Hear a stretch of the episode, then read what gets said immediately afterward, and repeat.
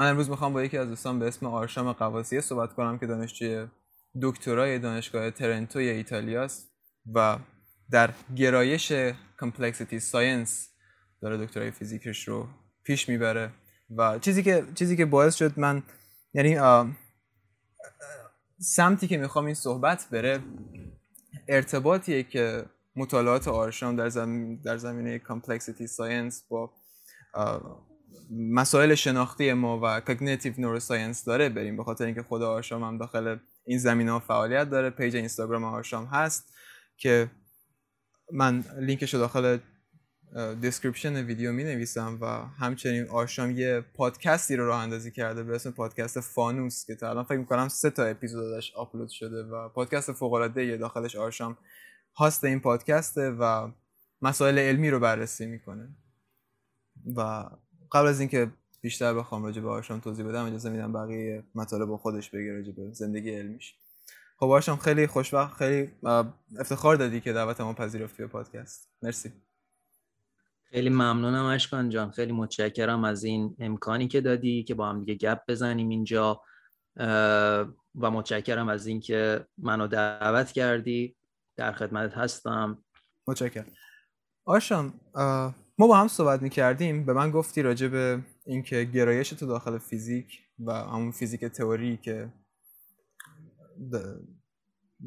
مطالعه می‌کنی گرایش تو complexity science هست. میشه توضیح بدی راجع به اینکه complexity science چیه؟ complexity science یا علم پیچیدگی اگر که تا حالا اسمش رو نشنیدین تعجب نکنید. یکی از جدیدترین شاخه های فیزیک هست اما یه شاخه هست که به شدت سریع رو به رشد بنابراین سعی کنید که از الان به بعد بدونید چیه چون احتمالا تاثیراتش خیلی زود میاد توی زندگی همون مثل تمام شاخهای فیزیک که در حقیقت یه جورای دنیا رو هر کدومش عوض کرد دیگه و امید هست که این علم پیچیدگی هم به زودی همچین کاری بکنه.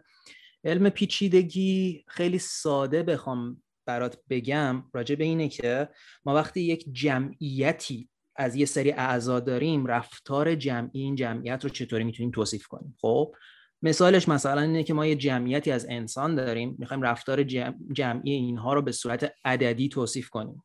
خب ما یه جمعیتی از پروتئین داریم می‌خوایم رفتار اینها رو به صورت جمعی توصیف کنیم. ما یه جمعیتی از سلولای عصبی داخل مغز داریم.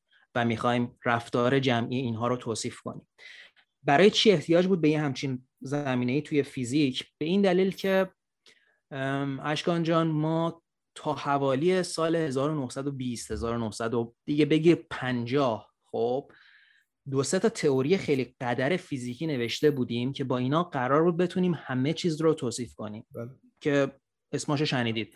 نسبیت هست و مکانیک کوانتوم. بله. یعنی اینا یه جورایی الفبای دنیای ما رو دارن توصیف می‌کنن و خیلی بزرگ هستن. یعنی قوانین حاکم بر دنیای ما می‌تونه یه جورایی تو همینا خلاصه بشه.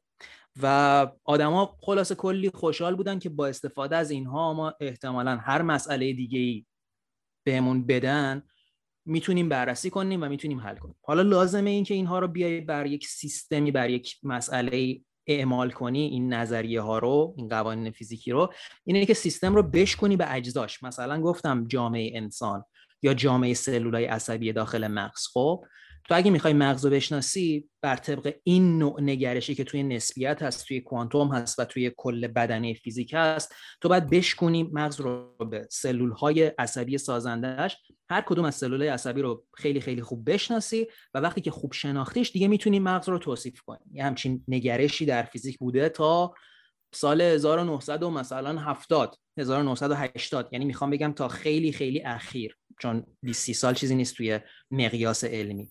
اما از یه جا بعد فیزیکدانا اومدن متوجه شدن که ای بابا اصطلاحا میگن یعنی جمله قشنگی است که پیچیدگی با این جمله اصلا مطرح میشه. More is different یا بیشتر متفاوت است. یعنی اگه تو تعداد زیادی از یه اجزایی رو بذاری کنار هم دیگه رفتار ممکنه غیر قابل پیش بینی نشون بدن. رفتاری که با شناخت تک تکشون نمی‌تونی توصیفش کنی. بله.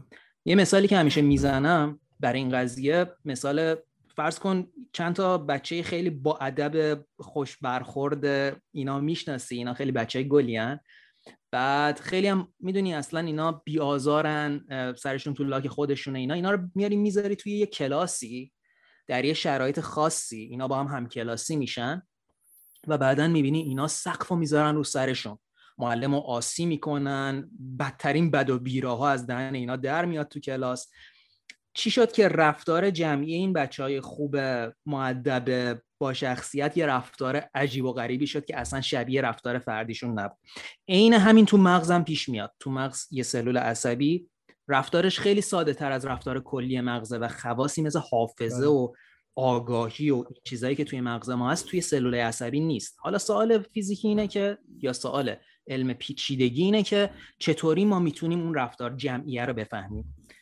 بنابراین امیدوارم که تونسته باشم برسونم که چرا اصلا ضرورت داره چیش قشنگه و ما داریم چه کار می‌کنیم توی پیچیدگی. آره متوجه شدم و من می‌خواستم اینجا یه مسئله رو بهش اشاره کنم راجع به همین مثالی که زدی داخل جامعه شناسی هم ما می‌بینیم. یکی از عللی که روانشناسی یه زمانی همه فکر می‌کردن که روانشناسی زمانی که رشد کنه می‌تونه تا حدی جامعه شناسی رو کنار بزنه و بگیم زمانی که تو روان یک فرد رو درک می‌کنی در این صورت می‌تونی احتمالا اون رو به رفتار جمعی یک جمع هم بست بدی و بگیم تو با درک عمل کرده یک انسان و الگوهای رفتارش می‌تونی الگوهای رفتار جمعی رو هم درک کنی. ولی خب چیزی که دیدن اینه که خب همچنان با وجود اینکه روانشناسی در حال رشد کردن جامعه شناسی هیته تا حدی مجزایی که از زمانی که یعنی افراد دور هم جمع میشن قوانینی که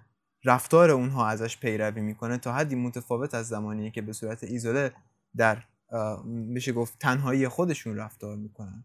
و یکی از یکی از مثالهای جالبی که میشه راجع به زد و من می‌خواستم قبلا راجع بهش حرف بزنم اینه که زندگی مدرن ما با ایزوله کردن ما همچنین باعث شده یک سری از ویژگی های رفتاری که قبلا در ما نبوده خیلی برجسته تر رشد کنه. یکیش اینه که مثلا من اینو زمانی که بچه های روستایی رو با بچه های شهری مقایسه می‌کردم تا حدی متوجه شدم آشان چیز جالبیه.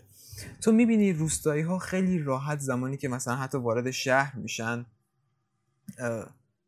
داخل محیط دانشگاه داخل محیط خوابگاه هر جا.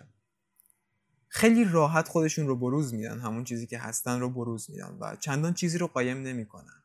این یعنی هیچ ابایی از این ندارن که شخصیتشون به همون صورت که هست دیده بشه. ولی تو می‌بینی بچه های شهری که معمولا خصوصا هایی که خیلی ایزوله و در بگیم محیط خونه بزرگ شدن و چندان interaction ی موقع بزرگ شدنشون نداشتن. زمانی که وارد جامعه میشن شروع می‌کنن یعنی زمانی که دارن identity crisis و اون بحران هویتشون رو بحران شخصیتشون رو تجربه می‌کنن تو می‌بینی که فرد خیلی کنسرواتیو عمل می‌کنه خیلی محافظه کار عمل می‌کنه. اجازه نمیده سریع جامعه همه اون فرد رو بشناسه. خورد خورد شخصیتش رو بروز میده. گاهن وانمود می‌کنه. خیلی میشه گفت سعی می‌کنه می‌دونی؟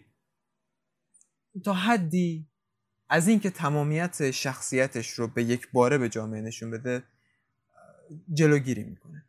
در صورتی که تو می‌بینی افراد روستایی به خاطر اینکه معمولا توی خونه های هم هستن زیاد دائم با همدیگه در رفت و آمدن همه از زندگی هم اطلاع دارن و همه همدیگه نقصای زندگی همدیگه و اغلب مسائل راجع به همدیگه می‌دونن.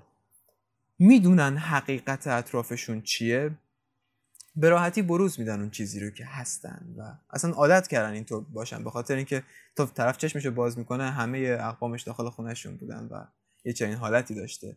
و همه می‌دونن بچه چطور بزرگ شده چه رفتارهایی داشته.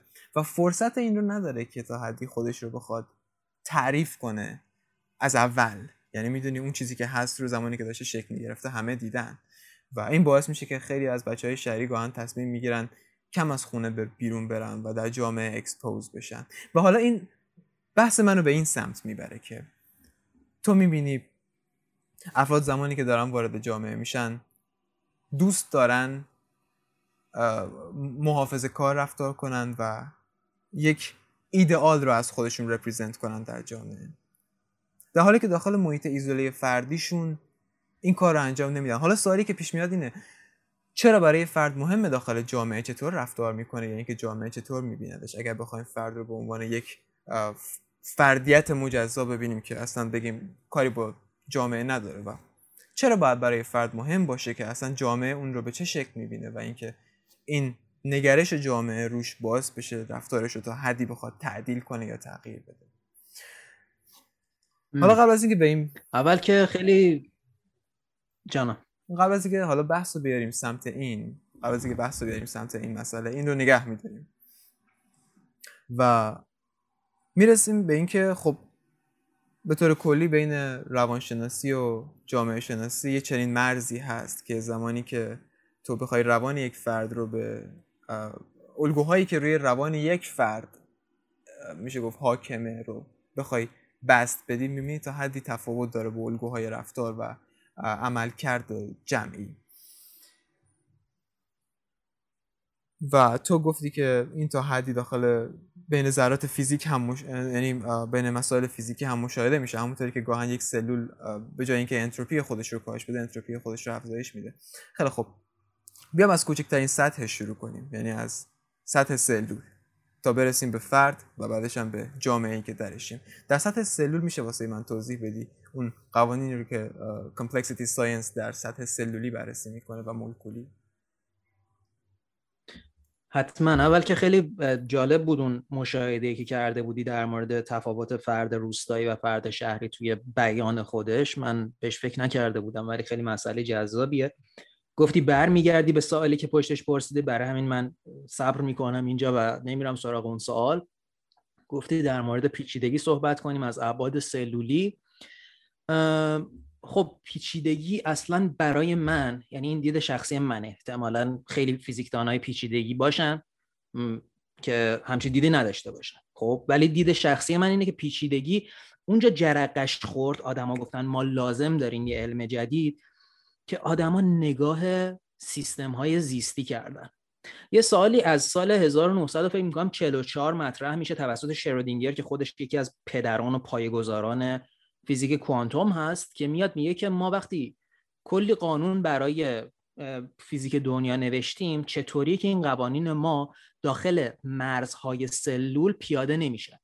یعنی تو وقتی موجود زنده رو نگاه می‌کنی اون قوانین فیزیکی که ما برای موادی که اصطلاحا می‌تونیم بهشون بگیم مرده. همین آهن و چوب و چوب میز منظورمه. چوب و دیوار و گچ و اون لیوانی که تو دستت و اینا. خب اینا ما قوانینشو داریم. همه چیزشو می‌تونیم توصیف کنیم. خب؟ چرا این قوانین نمیاد مستقیما روی حیات اعمال بشه؟ چه فرقی بین ماده زیستی و ماده غیر زیستی وجود داره. حالا این باز دوباره یه تفاوت زبان هم هست. یعنی شما وقتی میری توی یک بخش یا دپارتمان زیست شناسی پزشکی اینها یه جور دیگه نگاه زیست شناسی میشه سامانای زیستی یا حیاتی میشه. یعنی شماها مثلا اشکان شما که پزشک هستید فرض اولیتون اینه که حیات وجود داره. خب؟ حیات وجود داره و چنان خاصیت هایی داره چنان شکل و ظاهری داره چنان رفتارهایی از خودش نشون میده. ولی توی یه بخش فیزیکی اولین سوال اینه که حیات چیه و چه فرقی بین اون مرده و زنده هست؟ و حالا میشه یه سری جواب داد گفتش که حیات مثلا تولید مثل می‌کنه فلان می‌کنه. ولی اینا یه سری خصوصیت اون مرز فیزیکی که یک سیستم زنده و یک سیستم غیر زنده رو از هم جدا می‌کنه بسیار عمیقتر از اونیه که بخوایم با چهار تا خصوصیت ماده زنده تفکیکش کنیم. باید بگیم چرا فیزیک عوض میشه. از یه جا به بعد. چرا وقتی حیات میاد دیگه فیزیک قدیمی کاربردی نداره به اون صورت. و این سال از سال 1944 که شرودینگر مطرحش می‌کنه تا الان هیچ جواب مستحکمی پیدا نکرد هرچند که خب خیلی آدما دارن روش کار می‌کنن و اینها. اما یکی از مسائلی که همین الان خودت بهش اشاره کردی و سرنخی میده که من خودمم خیلی فکر می‌کنم به این قضیه اینه که شما توی دبیرستان یا دانشگاه بسته به رشته که دارید خوندید که یه ترمودینامیکی هست که این حاکم بر مولکول ها و اتم ها و اینها و این ترمودینامیک به شما چی میده؟ دما و فشار و حجم و این داستان ها یعنی یه سری خواص کلی سیستم رو بهتون میده. و یه پارامتر دیگه ای که ترمودینامیک بهتون میده راجع به سیستمی که متشکل از کلی مثلا اتم گاز آنتروپیه که حالا آنتروپی یا انتروپی جفتش رو بهش میگن. من خودم میگم انتروپی. انتروپی یه سیستم ما می‌دونیم از ترمودینامیک که همون چیزی که توی دبیرستان یا توی دانشگاه احتمالا خونده باشن خیلی از مخاطبینت قرار افزایش پیدا کنه تو سیستم یعنی سیستم ها ول کنی برای خودش قرار انتروپیش زیاد و زیادتر بشه. سیستم های زیستی یکی از اثر انگشتاشون یعنی یکی از مواردی که خاصه در مورد سیستم های زیستی اینه که اینا یک مقاومت شدیدی می‌کنن علیه زیاد شدن انتروپیشون. یعنی به نوع خاصی وارد یه سری مکانیسم های جالبی میشن که فقط این انتروپی زیاد نشه. و اون قانون دوم نه اینکه قانون دوم ترمودینامیک نقض میشه ولی این سیستما نمی‌ذارن پیاده بشه. یه مرز باریکی هست اینجا بین دو تا چیزی که گفتم. اما چیزی که مهم هست این هست که یه سلول اگه انتروپیش ماکسیموم بشه من بخوام بتون یه درکی بدم از اینکه چه اتفاقی قراره بیفته. اتفاق اینه که سلول قراره بشکنه به تمام مولکول‌ها و اتماش و همه پخش بشن در دنیا. خب اگه انتروپیش قرار زیاد شه. بنابراین سلول باید مقابل این نیروی انتروپی مقاومت کنه باید خودش رو حفظ کنه ساختارش رو نگه داره و برای اینه که در جدالیه برای کم کردن انتروپی خودش کم نگه داشتن انتروپی خودش. و ما هم الان همینجوری هستیم. یعنی اصلا تو نگاه زیستن ما بکنی اینکه ما میریم غذا می‌خوریم چه می‌دونم تو نور آفتاب میستیم هزار یکی کار می‌کنیم اینا شاید همشو بشه به صورت فلسفی به چشم مقاومت در برابر زیاد شدن انتروپی توضیح داد. پس بنابراین این در مورد اینه که حالا این این سواله که اون مکانیسما چی زیست چطوری داره این کار رو می‌کنه و اگه من اون مکانیسما رو یاد بگیرم شاید بتونم زیست مصنوعی بسازم. کما اینکه تا الان چند قدمی هم تو این راستا آدما رفتن جلو.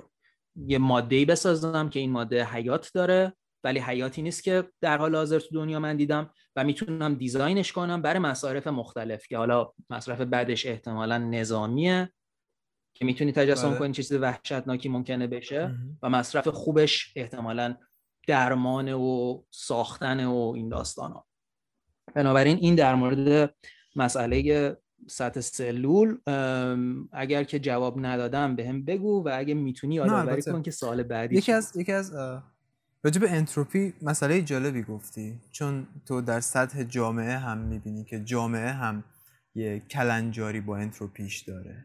یعنی اگر بخوایم حتی در سطح فردی هم متحدی این رفتار رو داریم.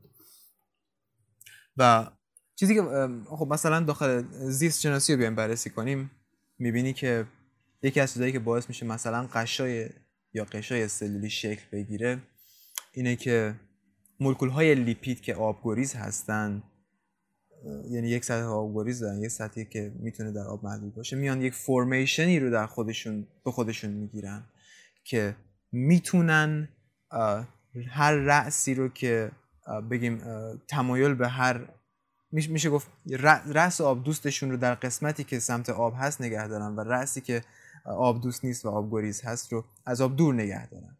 و یعنی برای اینکه یک قشا شکل بگیره یک فرس خارجی وجود داره برای اینکه اون ساختار شکل بگیره. و بنابراین تو مثلا زمانی که می‌خوای از نظر سلولی بررسی کنی این مسئله رو که خب چرا سلول ها یک چنین رفتاری رو انجام میدن؟ شاید یکی از جاهایی که آدم باید بهش نگاه کنه خارج از سلوله اینه که خب چه اتفاقی داره خارج از سلول میفته ولی ولی حالا واسه من این عجیبه. یعنی تا الان یافته ای هم بوده که خب چرا سلول انتروپی خودش رو کاهش میده در صورتی که تمایل مولکول ها به افزایش انتروپیه و بگیم در اشکان جان خیلی درست گفتی. حتی اول جواب سوال بعدیه که پرسیدی. یعنی مسئله اینه که قشای سلول همونجوری که گفتی با یک به قول تو فرمیشن یا یک نظم اتفاق میفته. یه چینشی وجود داره که قشای سلول شکل می‌گیره و نه فقط قشای سلول بلکه هر عضو دیگه زیستی که داره یک عمل کردی رو از خودش بروز میده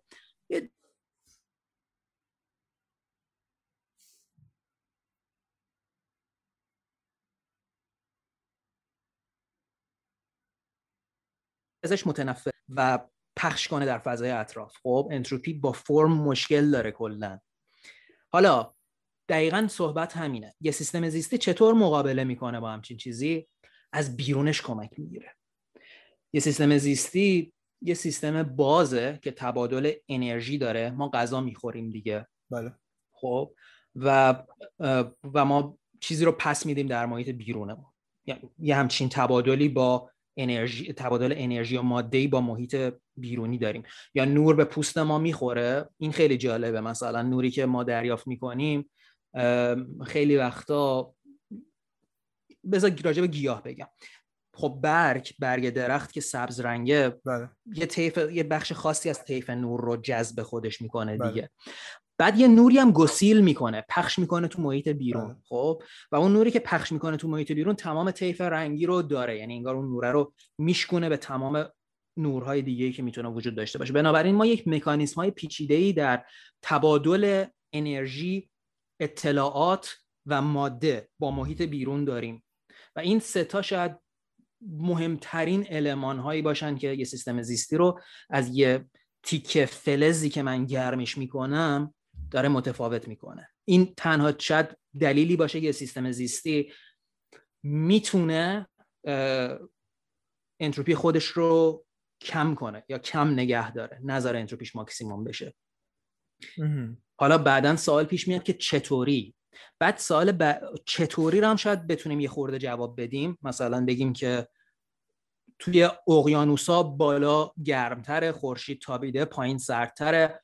اون مواد و مولکولایی که هستن قراره یه انرژی از بالا بگیرن به پایین اون انرژی رو بدن. این مجال ایجاد مولکول های پیچیده تر زیستی رو ایجاد می‌کنه توی اقیانوس. بعد فلان میشه بهمان میشه.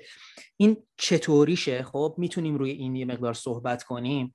ولی بعدا یه سوال دیگه پیش میاد که چرا؟ چه چه دلیلی وجود داره که همچی چیزی اتفاق بیفته؟ این برمیگرده به یه سال عمیقتر پیچیدگی. که آقا اصلا اینجوری بپرسمش ازت. من یه بار دیگه یه دنیای دیگه می‌سازم می‌ذارم بره جلو برای خودش.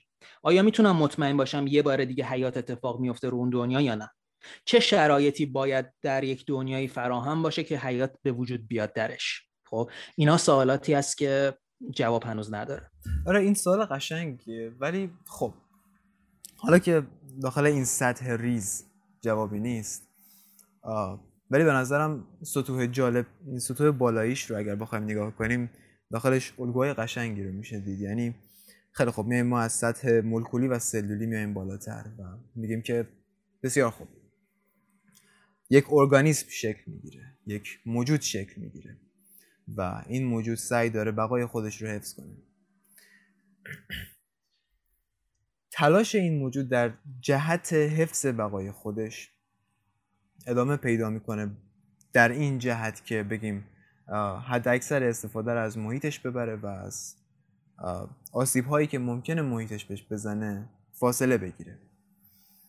و تو این رو در زندگی باکتری ها می‌بینی که سپس باکتری ها یوکاریوت ها رو می‌سازن و انگار یک رفتار خیلی جالبی وجود داره که داخل زیشناسی این یک مسئله جالبیه که تعداد باکتری هایی که در سطح بدن ما وجود داره و همچنین در درون دستگاه گوارش ما وجود داره بارها بیشتر از تقریبا ده برابر بیشتر از اگر اشتباه نکنم ده برابر تقریبا بیشتر از تعداد کل سلول هایی که در بدن ما وجود داره.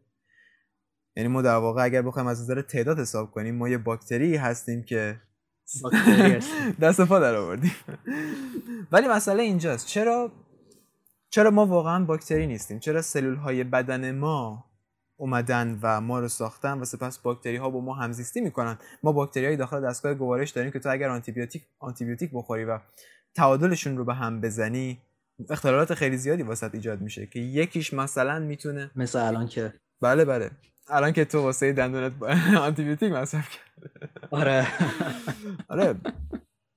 اتفاقی که میفته مثلا چاقی گاهن می‌تونه اینطوری باشه. شما حتی اگر باکتری های سیستم گوارشت رو تعادلشون رو به هم بزنی می‌تونی رو به چاقی بری. به خاطر اینکه باکتری های سیستم گوارش تو روی متابولیسم و کاتابولیسم و این داستانه مواد داخل دستگاه گوارش تاثیر دارن و در هر صورت چرا ما باکتری نیستیم؟ چرا ما یک موجود هوشمندیم که با وجود اینکه تعداد سلولهاش یک دهم تعداد باکتری هایی که داره باش زندگی می‌کنه. همچنان ما توسط باکتری ها بگیم شکست نخوردیم و اون باکتری وجود ما نیست. خب چیزی که مشخصه اینه که سلول های ما یک سیستم پیچیده ساختن یک بدن ساختن که مغز داره قلب داره و سلول های ما specialized شدن hyper specialization در خودشون اتفاق دادن و مثلا تو یک سلول رو می‌بینی که پوستت رو می‌سازه و رو به افزایش استحکام و بگیم رسوب دادن کراتین در سطحش با همه این مکانیزم ها باعث میشه که بتونی تو یک پوستی رو داشته باشی که راحت پاره نشه. از طرفی قلب تو سلول داره که پیس میکرن و یک بگیم ریتم عصبی برای تو ایجاد می‌کنه. یک ریتم الکتریکی ایجاد می‌کنن که قلب تو بتپه و سلول های عصبی بسیار متفاوت از سایر سلول هان و تمام این ساختار باعث شده که تو یک سیستمی باشی که با هم بسیار قوی همکاری می‌کنه. یعنی زمانی که تو خون از دست میدی چیزی که می‌بینی اینه که ارگان های تو مثلا دست و پات خون رسانی بهشون کاهش پیدا می‌کنه. عروق دست و پات تنگ میشه و به این وسیله خون رسانی مغز تو سعی می‌کنه که حفظ بشه. برای اینکه بدن تو یک ساختاری برای خودش ساخته که می‌دونه سیف کردن مغز تو در اولویته. بنابراین این ساختار زمانی که به یک قسمتش آسیبی وارد میشه طوری تغییر می‌کنه که حداقل آسیب به قسمتی برسه که حد اکثر اولویت رو در سالم بودن داره. و این سیستم این کار رو گاهن به قیمت از دست دادن بعضی از سلول های دیگش انجام میده. گاهن سلول که قابل تقسیمن و می‌تونن جایگزین بشن. و این پروسه خیلی جالبیه. تو می‌بینی سلول ها به این شدت یک سیستم تا این سطح از پیچیدگی رو می‌سازن که بعدش این این ساختار hierarchical ی این ساختار سلسله مراتبی رو در خودشون فرم میدن تا بتونن یک یک بگیم سیستم پیچیده با function باشن. و این مسئله جالبی بوده همیشه واسه من جالب بوده به خاطر اینکه تو قسمت های مختلفی از حیات انسان این رو می‌بینی که گاهن زمانی که قند فرد افت می‌کنه بدن یک مکانیسمی داره که سلول های مغزی بدون استفاده از انسولین می‌تونن قند رو استفاده کنن. و زمانی که انسولین رو میشه به عنوان یه مولکولی در نظر بگیری که انگار اجازه میده به یک سری از سلول های بدن تا قند خون رو جذب کنن و استفادهش کنن از داخل خون. ولی اغلب ارگان های تو نیاز دارن به اینکه این انسولین بهشون اجازه بده تا بتونن قند استفاده کنن. ولی مغز های مغزی اینطوری نیستن به خاطر اینکه های مغزی در اولویت مصرف قندن و بنابراین اتفاقی که میفته اینه که تو می‌بینی قند فرد افت کرده ولی همچنان های مغزی می‌تونن قند رو استفاده کنن. و خب اگر این اتفاق نیفته فرد فینت می‌کنه بلافاصله از هوش میره و hypoglycemia یا کاهش قند خون واسه همین از hyperglycemia یا افزایش قند خون خیلی خطرناکتره. حتی راجع به افراد دیابتی یکی از مسائل مهمی که وجود داره اینه که فرد حالا انسولینش رو مصرف کنه خوبه ولی زیاد انسولین به خودش بزنه باعث میشه که ناگهان چون با انسولین میاد باعث میشه که تمام cell هایی که حتی نیاز به اون قند دارن هم دائم قند خون رو بردارن و سپس قند کمی به مغز برسه و فرد به لحاظ هوشیاری هوشیاریش از دست بده. و خب این تو می‌بینی یه سیستم خیلی عجیبه که بعدا تمام این سیستم رو ساخته تا بتونه اولویت بندی کنه. و با این همکاری بین تمام ارگان ها که گاهن به قیمت از دست رفتن یک سری از ارگان هاست سلامت یک سری دیگر رو که در اولویت حفظ تمامیت ساختار هستن رو حفظ کنه حالا می‌رسیم به این مطلب که این خیلی عجیبه. یک زمانی سلول ها با هم دیگه ادغام شدن باکتری ها با هم ادغام شدن تا یک سلول رو بسازن تا اون سلول زنده بمونه و بتونه تا مثلا بهتر function داشته باشه در طبیعت. یا سلول ها اومدن کنار هم جمع شدن و موجودات چند سلولی رو ساختن که باز بهتر می‌تونست نسبت به مثلا باکتری های تکی از خودش مراقبت کنه و یا اینکه بگیم بلعیده نشه چه می‌دونم تازه تهاجم کنه و سایر ارگانیسم ها رو بخوره. و سپس دوباره همینطوری این سطوح میان بالاتر و سلولی که یک زمانی در این جهت داشته تکامل پیدا می‌کرده که بقای خودش رو حفظ کنه الان میاد یک سیستم می‌سازه که گاهن برای حفظ اون سیستم بقای خودش رو از دست میده آپوپتوز می‌کنه. سلول زمانی که دچار آپوپتوز میشه یعنی خودش رو از بین می‌بره برای اینکه سیستم حفظ بشه و اون بگیم مثلا سلول زمانی که سرطانی میشه یا سیستم ایمنی میاد حذفش می‌کنه یا گاهن خودش آپوپتوز می‌کنه. و این مسئله عجیبیه. یعنی انگار زمانی که تکامل به سمت یک ساختار پیچیده میره در این صورت قوانینی فراتر از قوانین اون فردی برش حاکم میشن. که یعنی می‌دونی یه زمانی این سلول می‌خواسته بقای خودش رو حفظ کنه الان حاضر بقای خودش رو واسه سیستم بده. و تو این رو حتی در سطح انسان ها می‌بینی در سطح جوامع انسانی می‌بینی که به نظرم مسئله فوق العاده جذابیه که تو می‌بینی گاهن انسان ها جون خودشون رو فدا می‌کنن برای اینکه جامعهشون منسجم بمونه. و این رو هر چقدر تو می‌تونی در سطوح بالاتر آنالیز کنی و در این صورت ما می‌بینیم که کلا انسان ها زمانی که دور هم جمع میشن مثل یک ارگانیسم پرسلولی میشن که خیلی قشنگ این شعر رو نشون میده که بنی آدم اعضای یک پیکرن. این تا حدی بلاز زیست شناسی هم یک متافور و یک میشه گفت استعاره قشنگه که ما زمانی که دور هم جمع میشیم واقعا شبیه به یک بدن عمل می‌کنیم که گاهن قسمتی از ما حاضر میشه خودش رو فدای سایر اعضا بکنه. و آشام اینجا رو می‌خوام تو ادامه بدی ولی من دوربینم رو باید ریستارت کنم. بنابراین یه لحظه بلند میشم این کار رو انجام بدم. خیلی خوب. آشام نظر تو راجع به این مسئله چیه؟ و اشکان جان خیلی قشنگ حرف زدی و خیلی مسائل متنوعی رو هم بهشون اشاره کردی که هر کدومش واقعا میطلبه که در مورد صحبت زیادی بله. بکنیم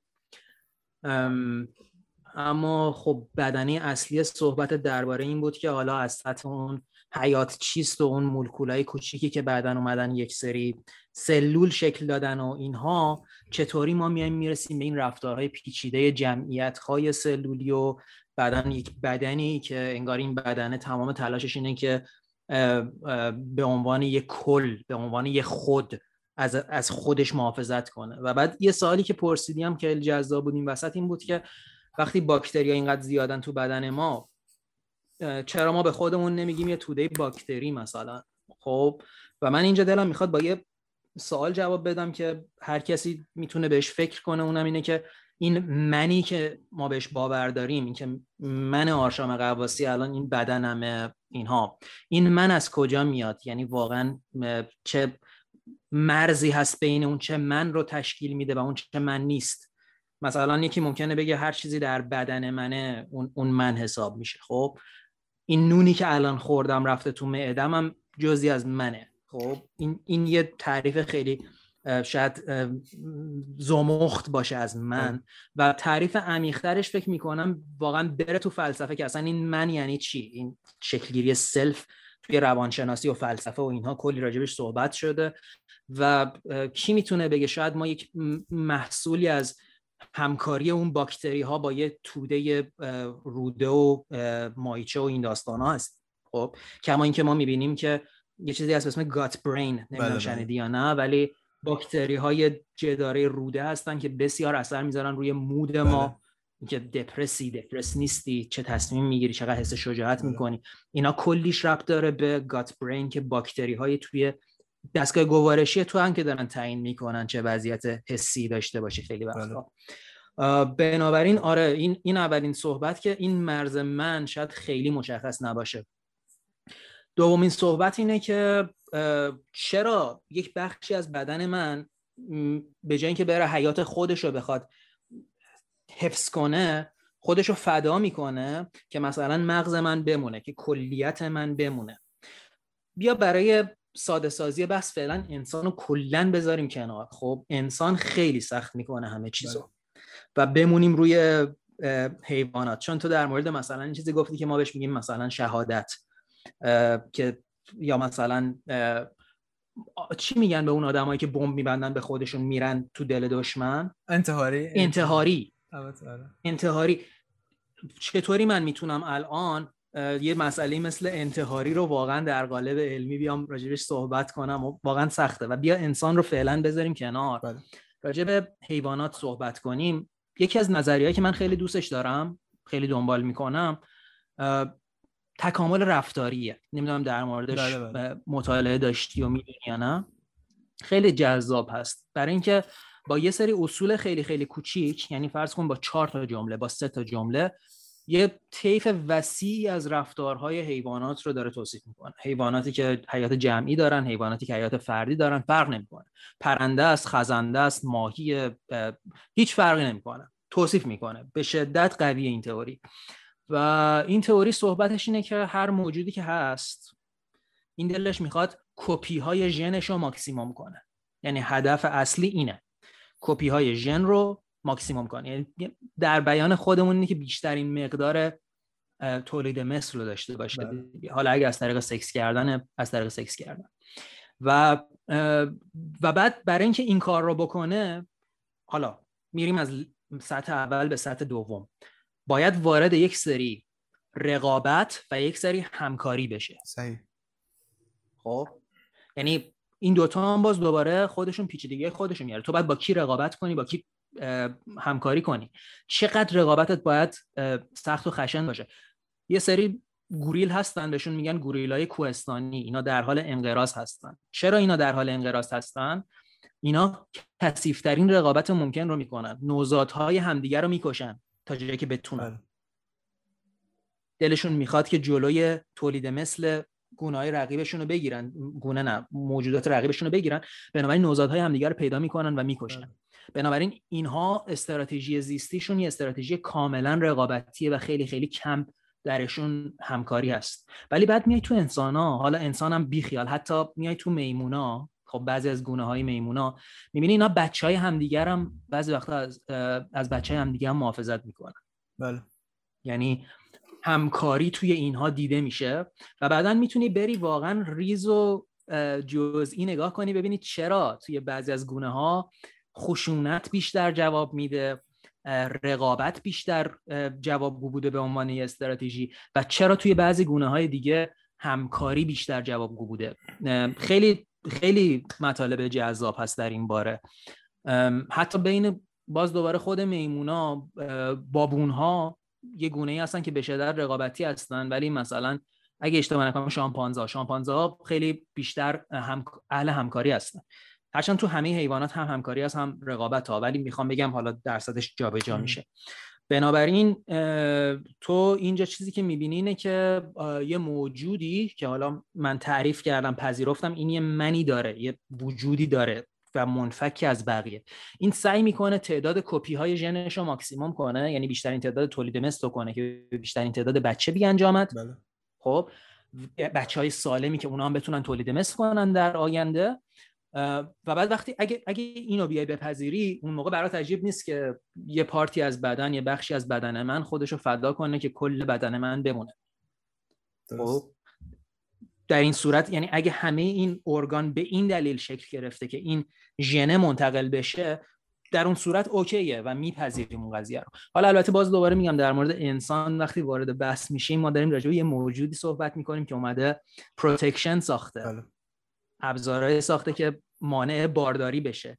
خب اگه که می‌خواستی ژناتو کپی کنی چرا protection ساخت؟ یعنی تئوریامون میریزه به هم خلاصه سراغ انسان که می‌خوایم بیایم. ولی حالا انسان رو بیخیال بشیم تا حد خوب می‌تونیم آره اینجا به چند تا مسئله خیلی قشنگ اشاره کردی. من به خاطر اینکه پراکندگی زیادی هم داره سعی می‌کنم تا جایی که یادم میاد تک تکشون رو ادرس کنم.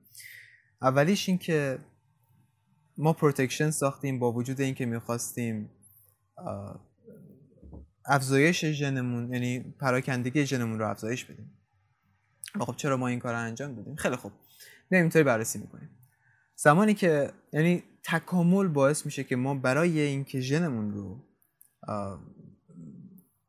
افزایش بدیم در جمعیت خب ما باید سکس کنیم. و بنابراین اتفاقی که میفته اینه که زمانی که ما می‌خوایم سکس کنیم اولین اتفاقی که میفته اینه که ما یک mate رو می‌بینیم یک فردی که پتانسیل بارور شدن داره یا اینکه مثلا ما رو بارور کنه به هر صورت ما باش وارد این interaction بشیم. اولین اتفاقی که میفته اینه که دوپامین در مغز ترشحش افزایش پیدا می‌کنه.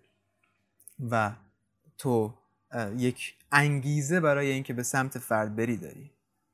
سپس موقع انجام این intercourse و چیزی که بگیم حالا طور کلی سکس هست تو در موقع انجام این اتفاق هم همچنان لذت تجربه می‌کنی. و بدن ما یا بگیم اون عملکرد کلی مغز ما تا حدی سوگیریش در این جهتی که این لذت رو دنبال کنه. و ما به لحاظ شناختی و به صورت آگاهانه تمایل به اینکه لزوما ژن هامون رو افزایش بدیم نداریم. ما یک سری تمایلات ذاتی داریم یک سری مسائل به ما لذت میدن که ما در صورتی که دنبالشون کنیم در محیط های اجدادی باعث افزایش reproduction مون می‌شدیم و باروریم بنابراین یک مسئله ای که هست اینه که تغییر سریع جوامع ما نه چندان پیروی می‌کنه از بگیم الگوهای تکاملیمون و نه چندان در جهت کمک کردن به اونها داره تغییر می‌کنه. بنابراین بله چرا اگر انسان ها می‌خوان ژنشون رو افزایش بدن. چرا نمیرن اسپرم اهدا کنن همشون؟ بعضی این کار رو حتی حتی یک کار آکورد و بگیم عجیب غریب می‌دونن. یعنی چرا برام اسپرم اهدا کنم پس برام مثلا بچه من در رحم یک فرد دیگه جایی که نمی‌دونم رشد کنه. و خب تو اگر می‌خوای ژنت رو افزایش بدی برای چی تمایل به انجام این کار نداری؟ خب یکی از دلایلش اینه که تو تکامل پیدا کردی که یک میشه گفت مادیول. ما در سرمون یک مادیول داریم. یک میشه طور میشه گفتش؟ یک سازوکار داریم که یک سری از شواهد رو یا یک سری از کیو ها رو دریافت می‌کنه و نسبت به اونها یه طوری پاسخ میده. فرد یک فرد جذاب می‌بینه و جذابیت جنسی اون فرد باعث میشه که فرد دیگه می‌دونید دیگه erection اتفاق بیفته یا اینکه اون فرد رو دنبال کنه و تمایل به سکس داشته باشه یا هرچی و وارد رابطه شدن. این اون مادیولی هست که در مغز ما وجود داره. ما هر جایی از این مادیول رو می‌تونیم تا حدی گول بزنیم. همونطوری که کوکائین مسئله جالبی راجع به کوکائین هست که تو می‌تونی یک جا بشینی کوکائین مصرف کنی و حس کنی شاه جهانی. و احساس خوشحالی بکنی در حالی که تو اینطور نیستی. و اگر دائم این کار رو ادامه بدی اتفاقی که میفته اینه که تو در جهت دنبال کردن رضایتمندی و احساس خوشحالیت خودت رو به بدبختی میکشونی. و اتفاقی که واسه تو میفته اینه که با وجود اینکه مغز ما تکامل پیدا کرد که از مسائلی لذت ببره که reproduction ما رو افزایش میدن احتمال موفقیت ما رو افزایش میدن تو الان داری از یک مسئله لذت می‌بری که دقیقا باعث بدبختی تو میشه. و این خب تو با مصرف کوکائین داری یک لذت رو fake می‌کنی. یک میشه گفت دستاورد رو یک موفقیتی که نداشتی رو فیک می‌کنی. و بله تغییرات دنیای مدرن یا حتی ورایتی که در اینستاگرام می‌بینید فقط دوست دارم اینو راجبش صحبت کنم. زمانی که فرد در معرض تق... بگیم زمانی که فرد در معرض یک گوناگونی زیاد قرار می‌گیره از میت های افرادی که پتانسیل میت بودن رو براش دارن یا بگیم جفت بودن رو براش دارن فرد همچنان دوپامین رو ترشح می‌کنه در مغزش. یعنی مغز ما یک جشن دوپامینی برای خودش می‌گیره. چیزی که شما می‌بینی داخل گشتن داخل فضای مجازی و بودن در معرض این constant variety و این تغییرات دائمی و یک constant renewity یک تازه سازی دائمی اینکه تکراری نمیشه هیچی این به نوعی تو رو معتاد می‌کنه به این seek و باعث میشه مغز تو فکر کنه داخل یک شرایطی هست که دائم همه چی داره تغییر می‌کنه همه چی خوش رنگه پر از جفت های با پتانسیل بارداری بالا اطراف تو در حالی که تو فقط داری یک سری عکس رو نگاه می‌کنی که در خیلی از مسائل اقراق آمیز عکاسی شدن برای اینکه یک سری از بگیم مادیول های ذهن تو رو تحریک کنن صرفا. و بنابراین تو یه بازی چه میشی؟ زمانی که این اتفاق میفته این یکی از قشنگترین چیزهایی بود که راجع بهش صحبت کردی. و چیزی هست که بخوای یه چیزی هم اگه بتونم اضافه کنم به قضیه فکر می‌کنم آره، جذابه اینه که ریشه این که ما چرا متفاوت شدیم در حوزه تخصص من نیست. خب یعنی اونقدر درش تخصص ندارم که بیام قاطعانه بگم اما می‌تونم تفکرات خودم رو بگم. شاید کسی واقعا نباشه که بتونه قاطعانه بگه چی شد این قضیه خب؟ بله. اما احتمالا ریشش برمیگرده به یه چیزی به اسم انقلاب شناختی. یعنی ما اون اولی که یه موجودی بودیم روی این کره زمین مثل موجودات دیگه و داخل حرم غذایی قرار داشتیم و مثل میمونای دیگه بودیم دیگه. روی درخت و اینا زندگی می‌کردیم و کم بود تعدادمون و قدرت نداشتیم و اینها. یک اتفاقی میفته که آدما میان ربطش میدن به مصرف گوش ربطش میدن به پختن گوش ربطش میدن به چیزهای مختلف که ما نمی‌دونیم دقیقا چرا. اما انگار قوای عقلی ما یا مغز ما یه تحولی درش ایجاد میشه در یک جایی از تاریخ تکاملی که حالا این چرا اتفاق میفته و اینا خودش جای بحث داره با یه فرد خیلی متخصص تر از من تو این زمینه. اما به هر صورت بعد از اون هست که ما شروع می‌کنیم مهاجرت کردن از زادگاه اصلیمون و تقریبا فتح دنیا که طی هزاران سال این اتفاق میفته و ما خیلی قوی تر میشیم و گونه های دیگه انسان رو میگن از بین بردیم بعضی میگن باشون جفتگیری کردیم. اما خیلی, خیلی چیزا رو عوض می‌کنیم محیط زیست رو عوض می‌کنیم همه چیز رو عوض می‌کنیم که متناسب بشه با نیازهای خودمون و میایم بر فراز حرم غذایی قرار می‌گیریم و خلاصه میشیم امپراتوران کره زمین تا حد زیادی یعنی واقعا من هیچ جوره قانع نمیشم اگه یه نفر بیاد بگه یه موجودی هست که از ما خفن تره چون واقعا ما خیلی خیلی ترکوندیم تو این زمین ها.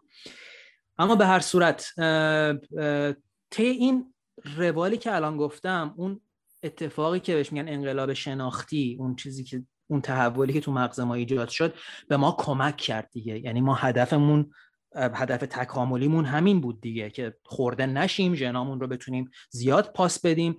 چندین میلیاردیم الان ما رو کره زمین بیشتر هم خواهیم شد. پیش بینی اینه که تا 9 ده میلیارد پیش میریم و بعدا خودمون سعی می‌کنیم نرخش رو کم کنیم نرخ تولد رو کم کنیم. تعدادمون خیلی زیاد شرایط رفاهیمون خوب امنیت بالایی داریم اینها. تا اینجا کمک کرده بود خب. اما به نظرم میاد من فکرم اینه که اون قوای شناختیه رفت جلوتر از نیازهای پایه‌ای که براش به وجود اومده بود. رفت جلوتر و شروع کرد فکر کردن راجع به اینکه اصلا من کیم؟ این این دنیای چیه؟ خواب واقعیت کی ساختتش؟ نظم داخلش واسه چیه؟ بینظمی داخلش واسه چیه؟ و طی این رواله اومد رسید به یه جایی که اصلا من نیازی دارم که بچه بیارم. من هر بار که بچه میارم کلی سخته. باید خیلی نگهداری کنم ازش خیلی پول بدم خیلی تلاش کنم. اصلا نیاز هست من این بچه رو بیارم واقعا. و خلاصه به نظر میاد یه جایی رفت که قرار نبود بره ولی حالا شاید جای خوبی باشه. اما تنها توجیهی که تو ذهن من, خیلی قشنگ گفتی این رو. این یکی از به نظرم قشنگ ترین توصیفاتی بود که من می‌تونستم از برای شروع صحبت راجع به این مطلب داشته باشم. یادم چند سال پیش من راجع به این مطلب زیاد فکر می‌کردم که و سعی می‌کردم تئوری های مختلف رو توی سرم بررسی کنم و دقیقا منم همین به همین صورت داخل سرم این رو توصیف کرده بودم که گویا آگاهی ما یه جایی دیگه زیادی رفت جلو. و الان تو باعث تمام مسائل یادم بیاد و به نظرم یه مسئله جالبی در این زمینه هست که می‌خوام راجبش بگم. اونم اینه که آره درسته. انسان ها زمانی که شروع کردن مجامع بزرگ بسازن کم کم این کامپلکسیتی جوامع ما روی رشد مغز ما هم تاثیر گذاشت. یعنی هر چقدر جوامع ما پیچیده تر می‌شد پیچیدگی مغز ما هم بیشتر می‌شد. یک تکامل دو طرفه بود. پیچیدگی مغز بیشتر می‌شد جوامع پیچیده تر می‌شدن و هر دو بر هم تاثیر میداشتن. و تو می‌بینید اگر یک فردی رو داخل محیط بسیار بد بگیم ابتدایی بزرگ کنیم به اون گاهن پیچیدگی های زبانی و مسائل لازم نمی‌رسه از نظر پیچیدگی افرادی که ذهن یک بچه ای که مثلا در یک محیط شهری بزرگ میشه در هر صورت. و چیزی که در مغز ما تا حدی الان این تمام این شگفتی ها رو ایجاد کرده یک شناخت فراتر از چیزی بوده که نیاز داشته. یعنی تو فرض کن انسان ها نیاز ندارن وجود داشتنشون رو توجیه کنن تا بتونن بقا داشته باشن. یعنی می‌دونی این یک تکامل در جهت افزایش بقای فردی ما نبوده که بگیم ما نیاز داریم ماهیتمون رو و وجود داشتنمون رو توجیه کنیم ارزشمون رو توجیه کنیم سپس در این صورت شانس بقای ما افزایش پیدا می‌کنن. خیر اصلا چنین چیزی نیست یعنی. اما مسئله که جالبه اینه که خب ما میایم جوامع رو شکل میدیم و در این صورت یک نیاز در ما ایجاد میشه. ما نیاز داشتیم خودمون رو در اون ساختار orient کنیم. با اون ساختار میشه گفت به نوعی interaction داشته باشیم و بشیم بخشی از اون ساختار جمعی که داریم شکل میدیم. و این ساختار یه ساختار هرمی داره که یک فردی در بالاش تقریبا قرار می‌گیره که تا حدی تصمیم نهایی رو می‌گیره و هر بار که انسان ها هم دور هم قرار بدیم ما می‌دونیم که این اتفاق میفته و انسان ها یک سلسله مراتب قرار میدن. می‌سازن و یکی از نیازهای شناختی که در این زمان بروز می‌کنه اینه که انسان باید رفتار جمعی رو بررسی می‌کرد. اینه که خب قبیله داره به چه سمت میره؟ چرا این کار رو داره انجام میده؟ و باید بررسی می‌کرد که ما به صورت یک گروه داریم به چه صورت و بر چه مبنایی رفتار می‌کنیم. و در نتیجه این تا حدی هم می‌تونسته حاصل پیچیده شدن گروه ها و تمایزشون از هم باشه که تا حدی ما میشه گفت می‌تونستیم حتی بین گروه ها انتخاب کنیم. و جهتدهی خودمون رو با جهتدهی گروه تا حدی تعدیل کنیم در هر صورت. اینجا cognition و شناخت ما چیزی فراتر از فردیت فرد میره و شروع می‌کنه به تحلیل کردن مسائلی که بیشتر از یک نفره. مسائل گروهی مسائلی که فرای خودشه. و به نظر من این می‌تونه یکی از یکی از عللی باشه که این تکامل شناخت ما رو به عنوان یک مسیر مجزای تکاملی ادامه میده. چون من باور دارم شاید حتی میشه گفت تکامل شناخت به صورت اولیه در انسان یک میشه گفت مسئله فرعی در تکامل بوده. یعنی می‌دونیم ما داشتیم مجامع میساختیم و در ضمن اینکه نیاز بوده ما خودمون رو در اون مجامع اورینت کنیم به یک شناختی می‌رسیم که میایم ماهیت خودمون رو کاری که داریم می‌کنیم رو و تمام این نقشه رو زیر سوال می‌بریم. مثلا تو چرا چه لزومی داره واسه اینکه بقای خوبی داشته باشی؟ یا بگیم شانس بقات رو افزایش بدی درگیر یک سری اگزیستنشال انگزایتی ها بشی. در فلسفه یکی از مسائلی که من اخیرا داشتم مطالعه می‌کردم راجبش بروز اگزیستنشال انگزایتیه و این که میشه اینطور تعریفش کرد. اضطرابی که در نتیجه پرداختن مغز فرد به مسائل فراتر از فردیتش ربط پیدا می‌کنه و فرد تجربهش می‌کنه. یعنی تو با خودت میای خب مرگ چیه؟ چرا ما میمیریم؟ آیا بعد از مرگ زندگی هست؟ آیا اینکه اصلا من دارم زندگی می‌کنم هدفی رو دارم دنبال می‌کنم؟ آیا زندگی من بخشی از یک هدف بزرگی که من دارم بهش خدمت می‌کنم؟ و این مسئله عجیبیه که خب تو واسه اینکه دنبال غذا بگردی و اینکه reproduction ت رو حفظ کنی چه نیازی داره این مسائل رو بهش بپردازی؟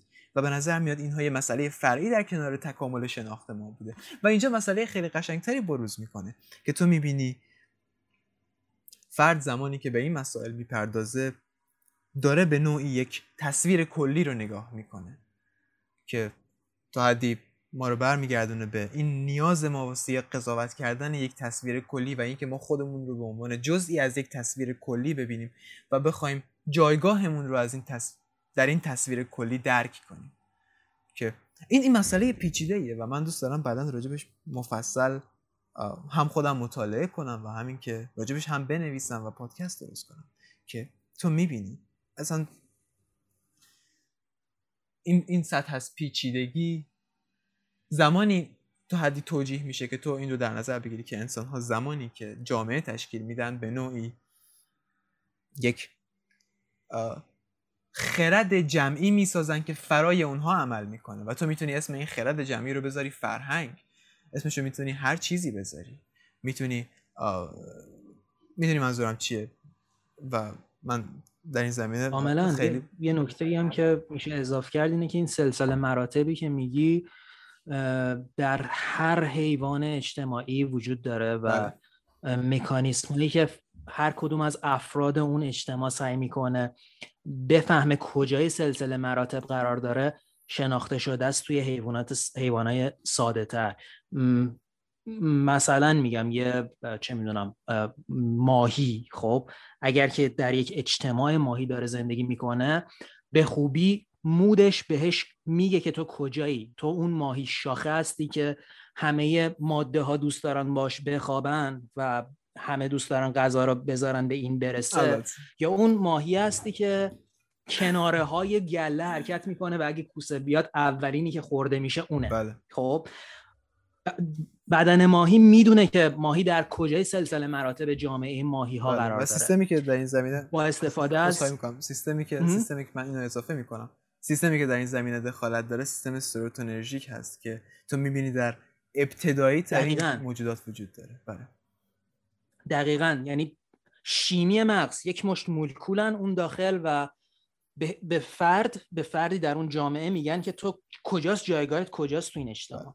و بعد داخل جوامع پیچیده تر که وارد میشیم تو جامعه ماهی تو جامعه چه می‌دونم اگه شیرا جامعه دارن من خیلی نمی‌دونم بله. ولی تو جوامعی که ساده تر هستن معمولا اون گندهه که زورش از همه بیشتره و معمولا هم میله مذکره اون شاخ محسوب میشه دیگه. اون کسیه که بهت آلفا بهش میگن معمولا. توی ماده ها هم دقیقا یک سلسله مراتب موازات سلسله مراتب مردا وجود داره ولی متفاوت قوانین بازی کردن تو سلسله مراتب های موجودات ماده. اما بعدا وقتی از این جامعه های ساده میری سمت جامعه های پیچیده تر مثلا شامپانزه ها دیگه اینجوری نیست که شامپانزه ای که نوک هرمه بالاتر از همه است رئیسه اونی باشه که زورش از همه بیشتره. این خیلی جالبه. اون شامپانزه بهتر از بقیه است یا بیشتر بقیه دوستش دارن براش غذا میارن دوست دارن باش بخوابن همه اینها که نه تنها نسبتا زورش خوبه بلکه با بچه ها ارتباط خوبی داره. بچه ها رو میبوسه. با زنهای دیگه ارتباط خوبی داره. باشون رفتار بی احترامی نمی‌کنه. بله. یه سری مرام ها داره. بله بله. خب؟ یعنی این ظهور اخلاقیات در جوامعی که یک سری پیچیدگی شناختی پیدا می‌کنن. مثلا شامپانزه خب نسبت به ماهی خیلی پیچیدگی شناختی بالاتری داره دیگه. و بعد این وقتی میایم داخل جوامع انسانی هم نگاه می‌کنیم الان دیگه جوامع انسانی دنیا هیچ کدومش اینجوری نیست که اون فردی که بیشترین قدرت رو داره درش الزاما بیشترین تعداد بیشترین حجم ماهیچه رو داشته باشه. خب یا بتونه خیلی خوب نانچیکو بزنه یا شمشیر بکشه یا مسلسل دست گرفته باشه. اون کسی که اون بالا هست اگر حالا فرض کنیم که کاملا مثلا به صورت دموکراتیک انتخاب شده باشه یه سری اخلاقیاتی رو مراعات کرده که جامعه به واسطه اون بهش اعتماد کرده و خواسته که اون فرد بیشترین قدرت رو داشته باشه. خلاصه که بنابراین توی این بدنه ای که گفتی که این هوش جمعی این خرد جمعی این فرهنگ این هر چیزی که هست اون جامعه یه سری قوانین بازی یه سری اخلاقیاتی برای خودش می‌سازه. نه اونم نه اینجوری که یه عده بیان تصمیم بگیرن بگن اوکی ما از این به بعد دوست داریم فردی رو انتخاب کنیم که اینجوری باشه. نه این اخلاقیات ساخته میشه داخل خود جامعه. بله. ما کنترلی روش نداریم. و خلاصه که این میانجامه به اون چیزی که گفته بودی. خیلی خیلی قشنگ توصیفش کردی و می‌دونید زمانی که داشتی اینا رو می‌گفتی یکی از چیزایی که داشتم بهش فکر می‌کردم این بود که بحث ما قطعا دو تا اپیزود میشه. یعنی من یه صحبت دیگه هم با تو خواهم داشتم. چون یه سری مسائل خوشحال میشم آره، خیلی زیاد. یکی از یه سری از مسائل بود آشان که تو ما راجبش حرف زدیم و می‌دونم راجبش مطالعات قشنگی داشتی و تا حدی اوورلپ مطالعات من و تو بوده که می‌تونیم بعدا راجبش حرف بزنیم و من یادداشتش کردم. ولی قبل از اون ما خیلی قشنگ بدون اینکه حالا ما این بحث رو از قبل برنامه ریزی هم نکرده بودیم که چطور به کجا میرسونیمش. ولی الان رسیدیم به اون قسمتی که دقیقا می‌خواستم و اون سوالی که اول مطرح کردم و این همش با هم جالب به نقطه رسید و خیلی خوب. من این مسئله رو مطرح می‌کنم. زمانی که ما یک جامعه می‌سازیم خب جامعه ما در کلیت خودش یک سلسله مراتب داره و یک هایرارکی داره. و در تمامیت در, تمام این هایر، ساختار هایرارکیکال ما هایرارکی ها و سلسله مراتب های کوچکتر داریم. مثلا تو و جمع دوستات. تو زمانی که وارد جمع دوستات میشی به نوعی رفتارها حالا باز بیشتر رفتارهای دوستانه نه. معمولا زمانی که افراد به تازگی وارد یک جمع میشن یا یک جمع تا حدی با جمعیت بیشتر از 50 نفر بگیم که نیاز داره به اینکه حتما یک ساختار هایرارکیکال برجسته داشته باشه.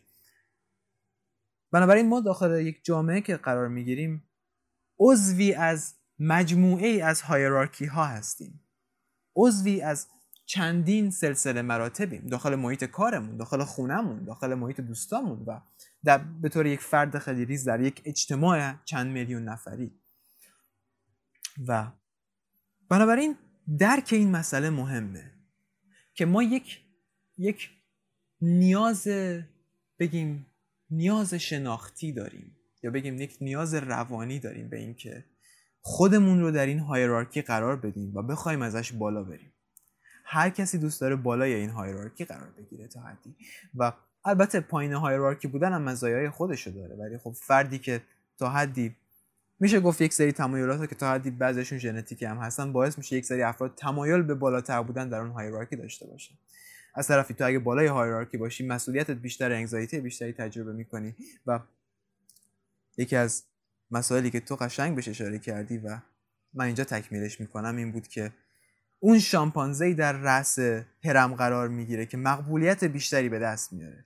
می‌تونه دعواها رو تعدیل کنه و به نوعی اینتگریتی و اجماع اون جمع رو حفظ می‌کنه و ساختار رو بهش خدمت می‌کنه. بنابراین ما قرار ما اینجا می‌رسیم به تکامل اخلاق که ما می‌بینیم زمانی که فردی خودش رو شهید می‌کنه برای کشورش چقدر احترام به دست میاره و چقدر ستوده میشه.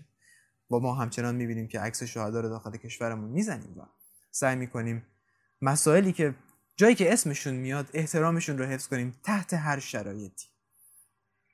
بدون قضاوت ایدئولوژی که اون افراد براش شهید شدن. یا اصلا بدون هر مسئله ما به اونا احترام می‌ذاریم و ما به طور کلی این تمایل ذهنی رو داریم که افرادی رو که به جمع خدمت می‌کنن هل بدیم به سمت بالای هایرارکی بهشون توجه بیشتری بکنیم و اونها رو در رأس قرار بدیم. و یکی از مسائلی هم که باعث میشه در جوامع انسانی ما در رأس قرار بگیریم توجه فردی که بیشتر توجه به دست میاره تا حدی در بالای هرم قرار می‌گیره. در صورت اینجا تمایل ذاتی ما به اینکه مقبولیت به دست بیاریم برجسته میشه و می‌رسیم به زمانی که فرد وارد اجتماع میشه و داره identity crisis رو تجربه می‌کنه و عطش این رو داره که زمانی که وارد جامعه میشه مقبولیت به دست بیاره و جامعه اون رو بپذیره. و این نیاز روانی به حدی شدیده که اگر فرد به دستش نیاره یک سری مکانیزم های روانی defensive یا بگیم مکانیزم های روانی دفاعی رو در خودش تدافعی. برای تدافعی رو در خودش بروز میده که تو می‌بینی رفتارهای antisocial و مسائل مسائلی که داخل دنیای مجازی برجسته است رو می‌تونی نگاه کنی و متوجهش میشی. یعنی فرد شروع می‌کنه به اینکه بگه برای من مهم نیست که سایرین راجع به من چی فکر می‌کنن و این کلمه غلطه. یعنی این جمله به کلی غلطه. برای تو همیشه مهمه و تو می‌تونی سعی کنی واسط مهم نباشه و خب good luck with that. می‌دونی؟ تا جایی که می‌تونی تلاشتو بکن. ولی حقیقت اینه که تو زمانی که می‌خوای به عنوان یک فردی در یک اجتماع زندگی کنی و در اون اجتماع باشی دوست داری مقبولیت داشته باشی. و کسی نمی‌تونه بگه من برام مهم نیست این مقبولیت. ضمن اینکه خب تو البته باید قضاوت کنی ارزش هایی رو که اون جمع باهاشون تو رو قضاوت می‌کنن و در این صورت برای خودت تصمیم بگیری که خیلی خب من داخل این سیستم هایرارکیکال و بگیم سلسله مراتبی دارم بد قضاوت میشم. بنابراین قضاوت اونها برای من مهم نیست. این تا حدی کاریه که تو می‌تونی انجام بدی. ولی گفتن این جمله جمله کلی که برای من مهم نیست. جامعه راجع به من چی فکر می‌کنه غلطه. بنابراین برای ما مهمه که جامعه راجع به ما چی فکر می‌کنه. واسه همین زمانی که فرد نوجوان وارد جامعه داره میشه بیشتر از هر چیزی سرش گرم این مسئله است که بقیه منو چطور می‌بینن؟ فکر می‌کنن الان من چطوری هم می‌دونی؟ این باعث میشه استراب خیلی زیادی هم تجربه کنن نوجوان ها اما فردی که داخل یک محیط روستایی بزرگ شده و دیده سایرین چه نقص هایی دارن. توی زندگی هاشون بوده. یک مدت از isolation رو نداشته که مثلا بگیم جامعه رو ناگهان بخواد ببینه یا بخواد ناگهان در جامعه expose بشه.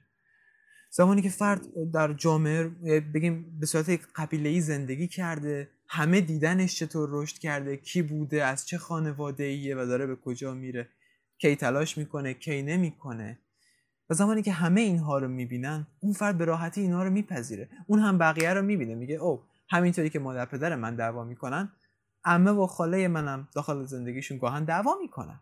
و بنابراین ترسی از این نداره که این رو بیان کنه یا مثلا با روانشناسش در میون بذاره یا هر چی اصلا راجبش درد و دلی بکنه.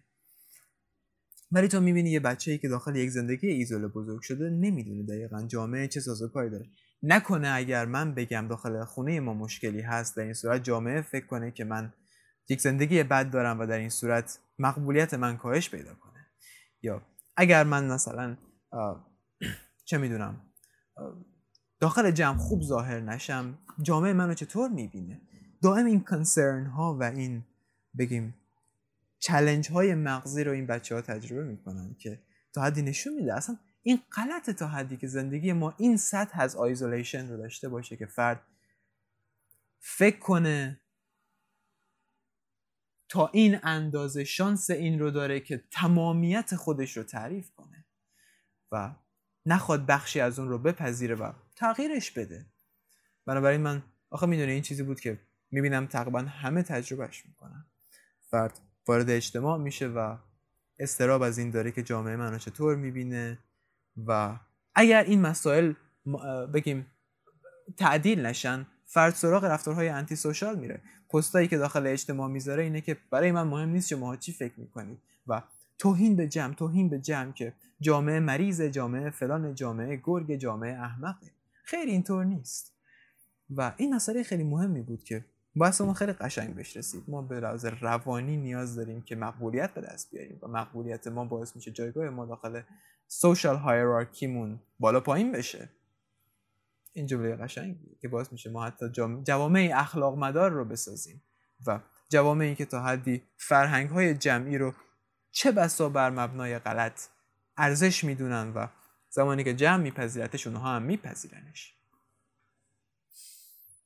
راجع این مسئله پیش میاد در موارد کمی که فرد می‌بینه یک زمینه با ارزشی است که بهش علاقه داره و داره درش کار می‌کنه زحمت می‌کشه اما جامعه ارزشی برای اون مسئله قائل نیست بله. خب این موارد پیش میاد به نظر من به طور مثال هم این رشته خود من یعنی مثلا منی که فیزیک می‌خونم اون دوستی که ریاضی می‌خونه این آدمایی که تو این رشته های علوم پایه ریاضیات اینها دارن تحصیل می‌کنن حداقل زمان من الان من چندان بهتر شده وضعیت ولی اون زمانی که من لیسانس ایران میخوندم حس اینجوری بود از طرف جامعه که کاش تو می‌رفتی یه رشته ای مثل مهندسی چه می‌دونم مثلا تهش که چی اومدی تو این رشته و اینها و بعد توی خود حتی دانشگاه این افراد با یک سری استادی روبرو میشن با یک سری همکلاسی های روبرو میشن که اونا هم می‌بینین 90 درصد 95 درصدشون خیلی ارزشی قائل نیستن برای این راهی که اون فرد داره میره.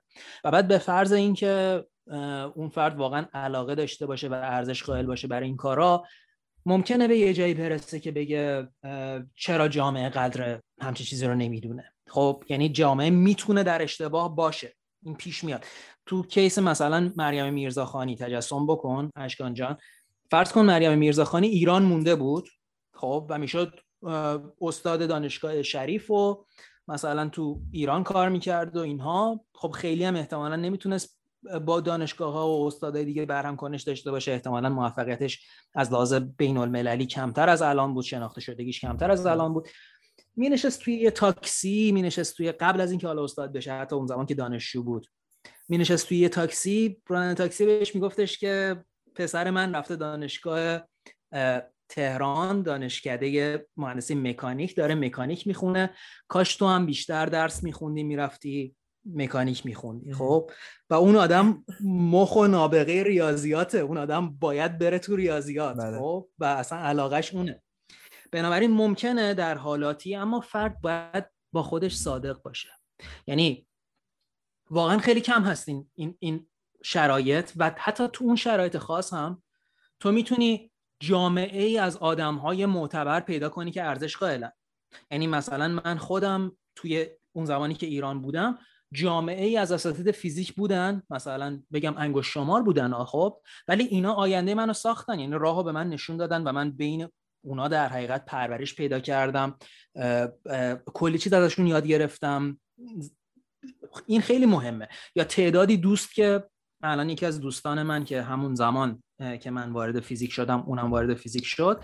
همین الان باز دوباره تو ایتالیا تو یه دانشگاه هستیم با هم دیگه. و یکی از بهترین دوستان ما با هم دیگه بحث علمی می‌کردیم. ما ارزش علم برامون زیاد بود هر دومون. خلاصه امر این که بخوام جمع بکنم حداقل یک جامعه با ارزشی باشه که اون که با اون جامعه شما برهم کنش داشته باشید تبادل اطلاعات داشته باشید و بتونید بسنجید که کجای کارید. خودتون برای خودتون نمی‌تونید دست بزنید هیچ وقت. و آره اینجا اینجا من اینو تا حدی خودم هم اضافه می‌کنم به حرفات و میام فریم کلی که خودم می‌بینم رو بیان می‌کنم. که درست جوامع ما پیچیده میشه و ما یک جامعه پیچیده که می‌سازیم ارزش های مختلفی هم خلق می‌کنیم. به خاطر اینکه ما میشه گفت تقریبا اگر بخوایم ارزش کلی رو یک سری مسائل و نیازهای بنیادیمون در نظر بگیریم ما در این میان یک سری ارزش های جانبی خلق می‌کنیم. که خب یکیش اینه که مثلا من می‌خوام به عنوان یک نیاز اولیه زنده بمونم و در جامعه مقبولیت داشته باشم. برای این نیاز دارم به این که یک به جامعه خدمت کنم. برای همین مثلا نیاز دارم که یک پزشک بشم. هفت سال درس بخونم و سپس درمان کنم و این کار رو به خوبی انجام بدم. بنابراین ارزشی که دارم من اینجا قرار میدم اینه که خب هفت سال مطالعه کنم. این رو من باید ارزشمند بدونم. بنابراین من اینجا یک ارزش جانبی خلق کردم که در مسیر رسیدن من به ارزش کلی تر منه.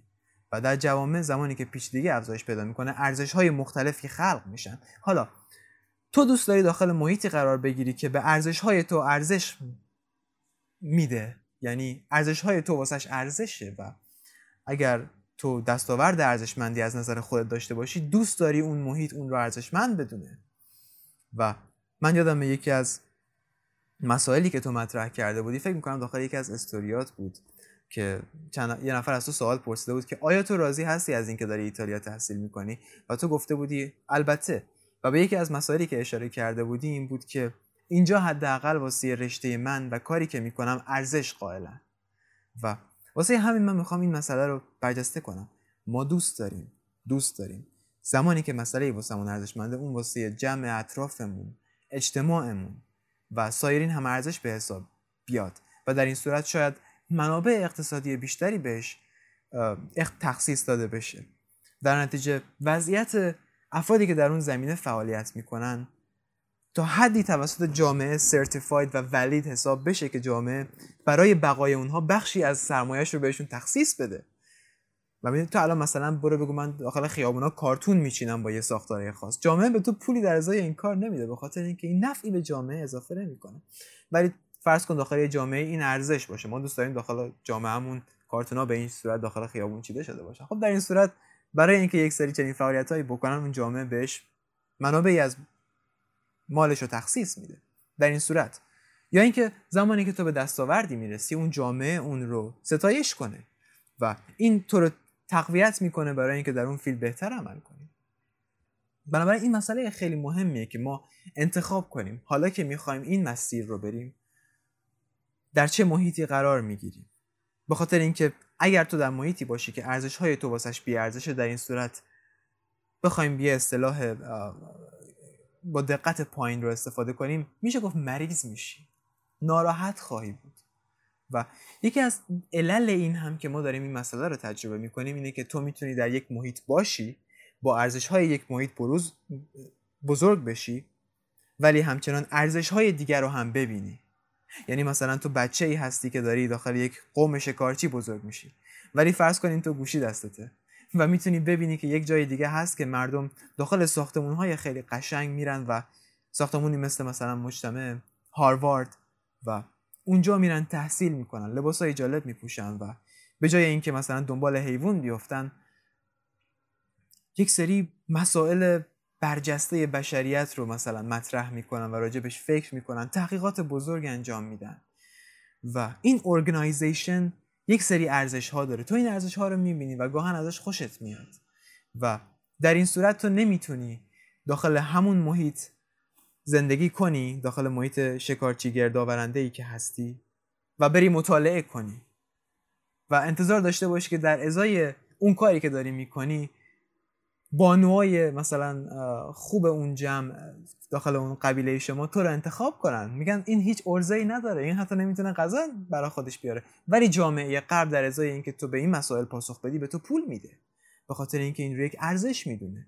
و این مسئله مهمیه به باور من که افراد زمانی که دارن تصمیم گیری می‌کنن که زندگیشون رو در چه جهتی قرار بدن به این هم فکر کنن که می‌خوان در چه جمعی باشن و توسط چه جمعی قضاوت بشن.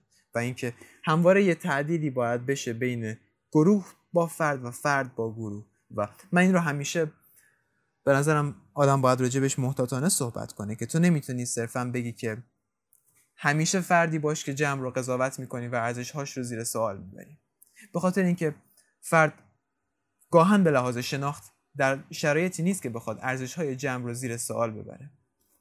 در هیچ سطحی مثلا خب چرا من من شخصا یه زمانی تمام ساختار فوتبال رو زیر سوال میبردم که چرا افراد داره هم جمع میشن که پا زدن به توپ رو تشویق کنن و یه عده سرش مثلا سر اون توپ میجنگن. زمانی که خب من این سنم خیلی کم بود زمانی که به این مسئله فکر می‌کردم. هنوز اوایل دبستان بودم و خیلی حتی درکی هم درست از فوتبال نداشتم. ولی خب هر چقدر بزرگتر شدم دیدم که خیلی خوب اینجا یک سری مسائل اقتصادی مطرحه یک سری یک سری از میشه گفت تمایلات ذاتی و گروهی و قبیله‌ای و ترایبال انسان ها یک سری از مدیول های بسیار عمقی ذهنی درش مطرحه. بنابراین اینها ارزشه پا زدن به توپ ارزش میشه. و تو نمی‌تونی این رو قضاوت کنی. نمی‌تونی بیای بگی خب فوتبال رو حذف کنید و دیگه بودجه بهش اختصاص ندید به خاطر اینکه بی ارزشه. نه. اینجا شناخت تو کامل نیست. بنابراین فرد باید بر اساس سطحی از شناخت که داره به خودش اجازه بده که چه ارزش هایی رو زیر سوال می‌بره. گاهن من افرادی رو که ارزش های دینی رو با تقل... با یک نگرش متریالیستیک خام و بگیم تقلیل گرایانه زیر سوال می‌برن سرزنش می‌کنم. از این نظر که به نظر من یک نگرش ریچ رو حداقل پی بگیم استفاده نکردم برای این کار. به خاطر اینکه می‌دونی زمانی که می‌خوای یه لقمه بزرگ ورداری باید دهنتم به اون اندازه می‌دونی بتونه اون لغمه رو حذف کنه. کاملا آره. موافقم. و بنابراین آره کاملا موافقم. ما زمانی که رشد می‌کنیم این رو به عنوان آخرین مطلب این قسمت از صحبتم میگم که زمانی که ما رشد می‌کنیم ما دائم یک تعادل داریم بین اینکه ببینیم آیا باید اینجا ارزش جمع رو بپذیریم یا اینکه سعی کنیم ارزش خودمون رو به جمع القا کنیم یا اینکه بابت ارزشی که داریم و متفاوت با جمع جمعمون رو تغییر بدیم. و این یه سوالیه که جواب دادن بهش خیلی سخته. ولی ارزش داره که فرد براش شناختش رو افزایش بده و سعی کنه ساز و کارهایی که اطرافش هست رو بفهمه. آره. کاملا موافقم. یه چیزی هم اضافه کنم که شاید تکمیل کنه صحبت رو در مورد اون بزرگ بودن دهن به اندازه بزرگ بودن لغمه. فکر می‌کنم اینو از کسی شنیدم ولی یادم نمیاد از کی شنیدم. اما می‌گفت که توی هر زمینه ای که تو الان داری وارد میشی همیشه مطمئن باش که تعداد زیادی آدم هستن بسیار باوشتر از تو که پنجاه سال تو اون زمینه دارن کار می‌کنن. خب؟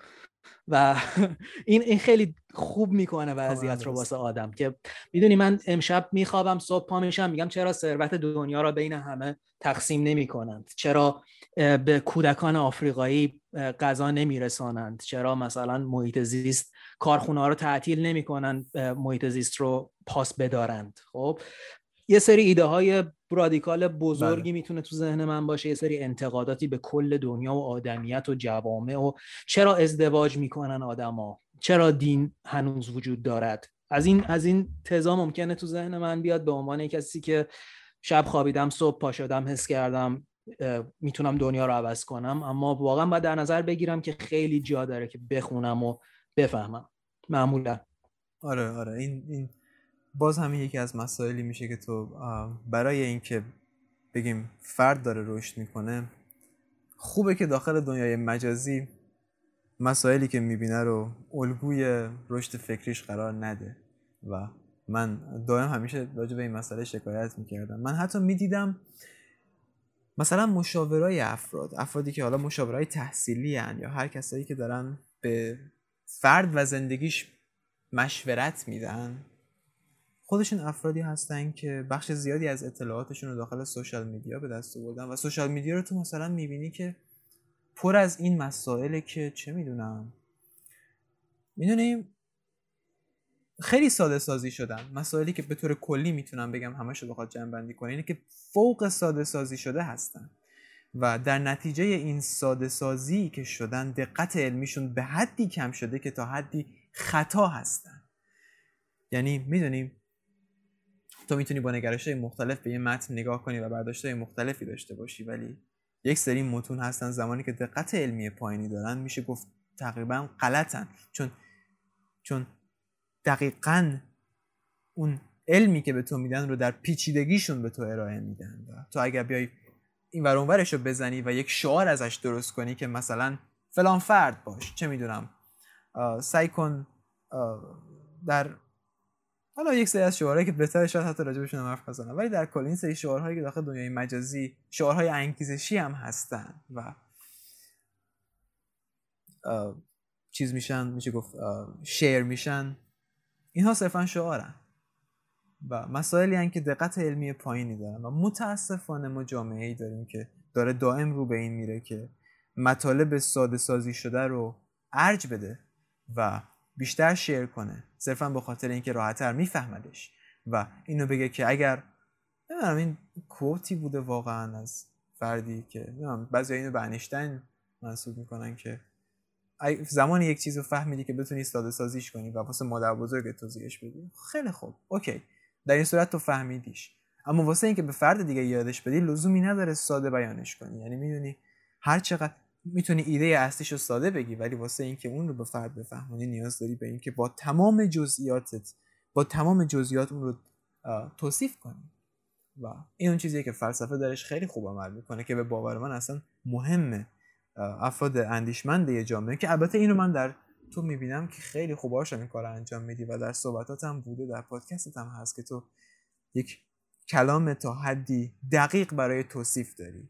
از استعاره استفاده می‌کنی. تشبیهات قشنگی که میشه گفت یک ظرافت و دقتی داخل توصیف داری که برمیگرده به تکامل فلسفه و اصلا اینکه چقدر فلسفه اهمیت داره واسه یه جامعه. و یادمه که می‌خواستیم راجع به یادم می‌خواستیم راجع به این مسئله هم حرف بزنیم که هر وقت ما یک سطح جدیدی از آنالیز رو به علوممون اضافه می‌کنیم سطح پایین تر آیا از بین میره یا نمیره یا اینکه حتی بگیم ارزشش رو از دست میده یا نه. یادت ما راجع به سایکولوژی روانشناسی حرف زدیم و اینکه آیا علوم اعصاب روانشناسی رو حذف می‌کنه؟ آیا مثلا مسائل شبه علمی با پا گرفتن تحقیقات scientific کنار میرن؟ آیا فلسفه کنار میره اصلا یا نه؟ نظرت راجع به این مسئله خب قبل از اینکه اینقدر سریع بریم توی یه مسئله مقدار سخت در مورد صحبتت یه چند تا نکته به ذهنم می‌رسه اضاف کنم. اول اینکه اون صحبت آینشتاین رو که فکر می‌کنم ناقص نقل می‌کنن کاملش این هست که چیزها رو ساده بیان کنید اما نه ساده تر از حد لزوم. یعنی اینکه اون بخش دوم خیلی انگار به کام خیلی ها شیرین نیومده. اما خیلی مهمه. آره. و شما اگر می‌تونستی همه چیز رو اینقدر آسون بیان کنی که روی اینستاگرام مثلا دیده میشه در مورد فیزیک چهار سال بچه ها نباید می‌رفتن خودشون رو خفه می‌کردن تا یه لیسانس بگیرن تو فیزیک. بله. چهار تا پست تو پزشکی هفت سال نمی‌خواست درس بخونن. بله. چهار تا پست اینستاگرامی بهشون نشون این... دادی می‌گفتی خیلی خوب بیا اینم مدرکت. دقیقا. و من می‌بینم ما برخورد دارم با آدمایی که توی رشته های دیگه حتی می‌بینی مثلا طرف ارشد فلان رشته رو داره می‌خونه حالا من دقیق نمیگم که آدرس این آدم اما با دیدن چهار تا پست اینستاگرام و گوش کردن به چهار تا پادکست خیلی به زبان ساده گو فکر می‌کنه این تصور براش ایجاد شده که دیگه فیزیکو می‌دونی می‌فهمه و می‌دونه و حتی می‌تونه بیاد مخالفت کنه با بعضی از مسائل فیزیکی. می‌دونی با همین این احساس درش ایجاد شده که تا این مقدار عمیق فهمیده و خب این غلطه. یعنی شما هر چیزی که تو اینستاگرام می‌بینی خیلی خوبه. هر چیزی که تو پادکست ها گوش می‌کنی خیلی خوبه. الان این صحبت هایی که از من و اشکان میشنوید اگر به نظرتون جالبه این خیلی خوبه. اما برای اینه که شما کلید واژه در بیاری بری بیشتر بخونی معمولا کاربردش اینه. یعنی معمولا اینا شروع سفر یادگیریه نه اینکه پایانش باشه. بله. این رو که گفتیم می‌رسیم به صحبت شما که آیا ما سطوح مختلف توصیفمون از جان؟ بیا یه نظری رو ازت بپرسم. حالا اگر موافق باشی اینو می‌ذاریم واسه یه اپیزود دیگه و همین بحثی که الان داشتی می‌گفتی رو ما الان ادامه میدیم. این بحث اهمیت درک این که یک سری مسائل در پیچیدگی خودشون صحیحن و ساده سازیشون تا حدی اونا رو غلط می‌کنه. و این مسئله که خب نیاز یا بگیم تمایل بیشتر جامعه به مطالب ساده سازی شده بازار مطالب ساده سازی شده و غلط رو تقویت می‌کنه و باعث میشه افرادی که دارن سعی می‌کنن مطالب رو به کمال و تا حدی که حداقل می‌دونن با دقت علمی بالا بیان کنن اینها نادیده گرفته میشن و مطالب ارزشمندی که دارن بیان می‌کنن کمتر دیده میشه. من این رو داخل میشه گفت پادکست های مختلفی هم دیدم. تو نگاه می‌کنی حالا غیر از یک سری از پادکست های مثلا معروفی که وجود داره اغلب پادکست هایی که مثلا تا حدی به شهرت می‌رسن دقیقا پادکست هایی هستن که بسیار مسائل رو ساده و تا حد زیادی غلط بیان می‌کنن. یعنی من نشده یک سری از پادکست ها رو گوش بدم و اعصاب من خورد نشه که چرا اینقدر مخاطب داره و چرا این اشتباه علمی رو داره. اینقدر با اطمینان راجع بهش صحبت می‌کنه و راحت ازش میگذره. و ولی متاسفانه زمانی که تو ساده بیانش کنی خب اتفاقی که میفته اینه که افراد بیشتری به راحتی بیشتری اون رو متوجه میشن و همچنین تو فرصت این رو پیدا می‌کنی که به جای اینکه دقت علمیت رو افزایش بدی جذابیت بیانت رو افزایش بدی. که باز تاثیر مثبتی داره روی اینکه مثلا مسائل گرافیکی به چه می‌دونم اگر بگیم visual representation ی داره اضافه کنی. اگر اگر چه می‌دونم sound effect ی یا هرچی می‌خوای اضافه کنی edit ی می‌خوای بکنی اضافه کنی و در این صورت همه دوست دارن رو بشنون. در صورتی که مسائل علمی ارزشمندتری داره. مثلا جای دیگه بیان میشه. من استاد دانشگاهی هست. اگر اشتباه نکنم اسمشون آره رابرت ساپولسکی. و ایشون استاد دانشگاه استنفورد هستن. و من پادکست ایشون رو گوش کردم. خوب این پادکست چند تا subscriber داشته باشه؟ یه حدس بزن. بخوام هوشمندانه حدس بزنم میگم 100 تا. هزار تا. اونم به خاطر اینه که این پادکست به زبان انگلیسیه و خب بالاخره تمام جهان می‌تونن اونو بشنون و خب اغلب مردم به زبان انگلیسی تحدی آشنایی دارن و ایشون یکی از اساتید بسیار برجسته بیولوژی هست که پادکستش هر سه دقیقهش رو شما باید پاز کنی نکاتی که گفته رو بنویسی. اشاره هایی که می‌کنه رو یادداشت کنی که بعدا بری راجبش مطالعه کنی. هر سه دقیقهش ده صفحه هست و این پادکست کلا هزار نفر دنبال کننده داره. در حالی که هم دیگه بقیهش فکر کنم هم خودمون هم مخاطبا به خوبی می‌دونیم. آره. آره آره چند تا مسئله خیلی اساسی در مورد ترویج علم و روایت علم در ایران وجود داره که حالا هر کدومش جا داره که خیلی راجبش صحبت کنیم. اما اولین مسئله همینه که اگه ساده بیان بشه و گوگلی این بیشترین بازخورده. یعنی یه چیزی که تو حس کنی چقدر دنیا عجیب و جذابه ولی هیچی اضاف نشد. آفرین. خب؟ هیچی اضافه هیچی فرق نکرد توی نگرش من به دنیا فقط یه چیز باحالی راجع یه فکت باحالی راجع به دنیا به من گفته شد. این خیلی جذاب. دومین مورد چیه؟ دومین مورد اینه که تکرار اون فکت قبلیه. یعنی پادکست شماره یک میاد یک مسئله رو میگه.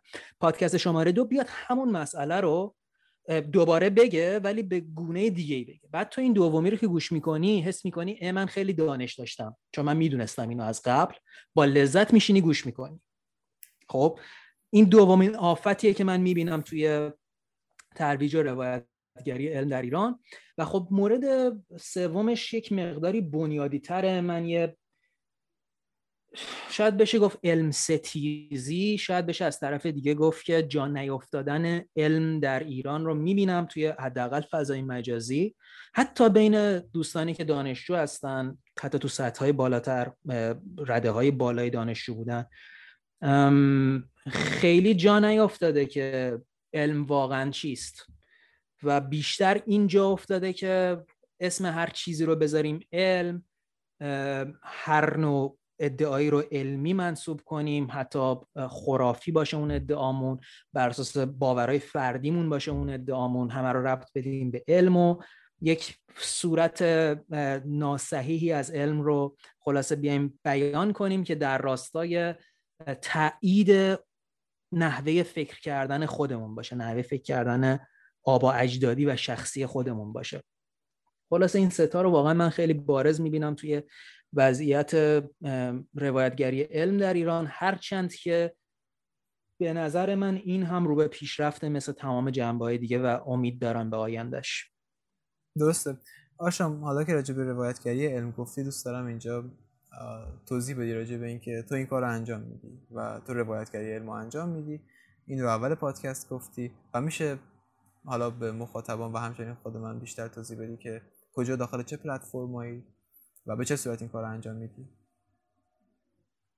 من داستانش این بود که وقتی که اومده بودم ایتالیا شروع کردم مقاله خوندن بیشتر و وقتی مقاله میخوندم اگه یه مقاله جذاب می‌دیدم میومدم در موردش به زبون ساده مینوشتم توی تلگرام و انتظارم این بود که تو این کانال تلگرامی که من دارم می‌سازم مثلا سی نفر آدم بیان همینجوری یه ده نفرم یه نگاهی بندازن به اون چه که من می‌نویسم همچین انتظاری داشتم.